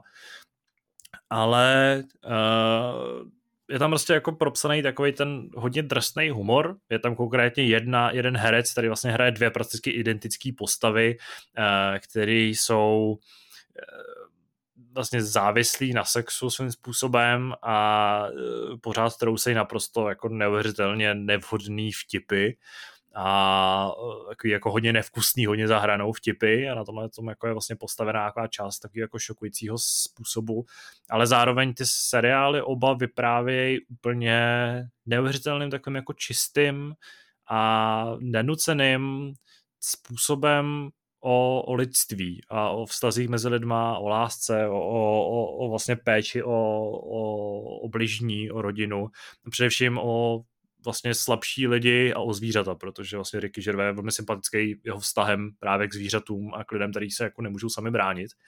A v tom ohledu obě, oba ty výtvory jsou je to strašně příjemný v kontrastu s tím, jak podobným věcem vlastně emotivním přistupují americký seriály, americký tvůrci. Protože tohle je prostě mnohem sympatičtější, mnohem otevřenější a mnohem méně falešný. Je to taková, jako, taková čistota a přitom přitom je to vlastně jako svým způsobem drsný a takový nevkusný, ale tohle to se prostě špatně hrozně, hrozně jako popisuje, takže pokud uh, nemáte, vlastně nemáte zkušenost s tohle s tou tvorbou, tak minimálně seriál, seriály Afterlife a Derek vám doporučuju. Uh, s ničím jiným zkušenosti nemám. Vím, že uh, Ricky Gervais do velké míry stál za Office, za tím původním britským Officem, a třeba zase dám extras, které jsou ale dle popisu vlastně trošku o něčem jiným než tyhle, ty, tyhle ty dva zmíněný. A myslím, že exist, že těch věcí natočil víc. Ale zkušenost mám tyhle a můžu to jednoznačně doporučit komukoliv, kdo má nějaký city a, a chce si třeba i poplakat, protože to jsou opravdu kvalitně a emotivně udělaný, eh, udělaný a navíc krátký seriály, takže u nich nemusíte trávit moc času. No, já jako hm, nějaký zážitky budu hledat hodně, hodně těžce, protože žádný nemám. Prakticky teďka jsem prostě zavřený doma, píšu na hry, vole, a, a, a možná dělám bakalářku. Takže, no a z těch seriálových, já nevím, jestli jsem tady zmiňoval Snowpiercer, takže to zmíním třeba znova. Už, uh, už se zmiňoval, ale už je to docela dávno. Už je to dávno, takže jsem nemluvil o té druhé sérii, která teďka vyšla. Uh, No je to prostě, jedou si dál v tom svým, že jo, což už prostě ukázal ten, ten, ta první série, která začala ten příběh úplně jiný než, než eh, ten původní film. Uh, za mě jako je to takový, je to, není to, že by to bylo úplně perfektní, není to o tom, že bych z toho byl úplně hotový, ale řekněme, že to je mm, takový slušný pokračování té první série, který, která nějak dál jako rozvíjí ten příběh ale jede to poměrně pomalu za mě a jako uměl bych si představit, že by to bylo třeba něco akčnější, ten příběh by jel trošku rychlejš a tak dále, tak dále. Takže to je jako jeden seriál, který, na který teďka koukám. E, stále koukám na, na Office, e, to samozřejmě to je prostě tam je těch sérií strašně moc, takže teď jsem asi v nějaký pátý sérii, možná nevím, něco takového. Eh, ale tam asi nemá smysl něco, něco jako popisovat nebo to, takže protože ten příběh je takovej dost, eh, ne, ne, ne, nebo jakoby, ne, že by se až moc nějak rozvíjel, že jo, prostě každý známe Office, takže na to furt koukám. A uh, Attack on Titan, o tom jsem mluvil s jedním naším fanouškem na, na Discordu, což, který je taky jeho fanoušek. A jo, jako za mě, za mě je to fajn, je to je to dobrý anime, já jsem prostě fakt nikdy nečekal, že na anime koukat budu a ta další série jenom potvrzuje uh, ty, ty kvality a tu, tu genialitu asi toho, toho původního tvůrce, který i spolupracoval na tady na tady sérii. A líbí se mi tam detaily, uh, které vypichou jako fanoušci, jak mangy, tak těch seriálů, že tam jsou přímo i scény, úplně stejně zpracovaný jako, jako v té manze. Uh, a příběhově se mi to jako líbí, ale tam nechci rozhodně spoilerovat, pokud na to někdo kouká, pokud na to někdo kouká, tak by byl stejně mimo. Uh, takže za mě je to fajn, no. Bohužel teďka jako uh, nic jiného, na nic jiného nového, co bych jako, na co bych přišel, nebo, nebo bych musel doporučit, asi nemám, takže bohužel. Na Survivor nikdo náhodou nekoukáte? Ne. Uh, jak jsem se k tomu nedokázal donutit. I když jsem si říkal, že bych se na to podíval jenom ze zájmu. E, I když jsem možná, říkal, možná že bych... to nepamatujete, ale Survivor byl jednou, jednu dobu docela oblíbeným tématem v podcastu, asi tak pět let, možná šest let zpátky. Proto mě napadlo, jestli náhodou nikdo tady nenaváže třeba v této tradici, protože já se na to samozřejmě koukám, když to je shit. Respektive jako někdy to není úplně shit, ale spíš se mi to asi obecně nelíbí, než líbí, ale ale parťáka tady asi na debatu nenajdu. A ty na to jako, protože mě to, mě to vždycky zajímá, ty jsi takový vole divný divák tady těch divných divnot, těch reality show a, a já nevím co, že jako eh, ty na to koukáš třeba jako zpětně nebo reálně prostě víš, kdy dávají Survivora a jdeš si sednout k televizi koukat na Survivora? Eh, budeš se divit, ale já jsem člověk, který si předplácí Vojo. aha, okay. což, eh, což je teda takový ten balíček televize Nové, která, no, který tady je k dispozici. To kvůli tomu, že tam je NHL, Nova Sport mm-hmm. 1, Nova Sport 2, což je pro mě levnější alternativa, než kdyby si platil ten balíček NHL, který je úplně neskutečně drahý.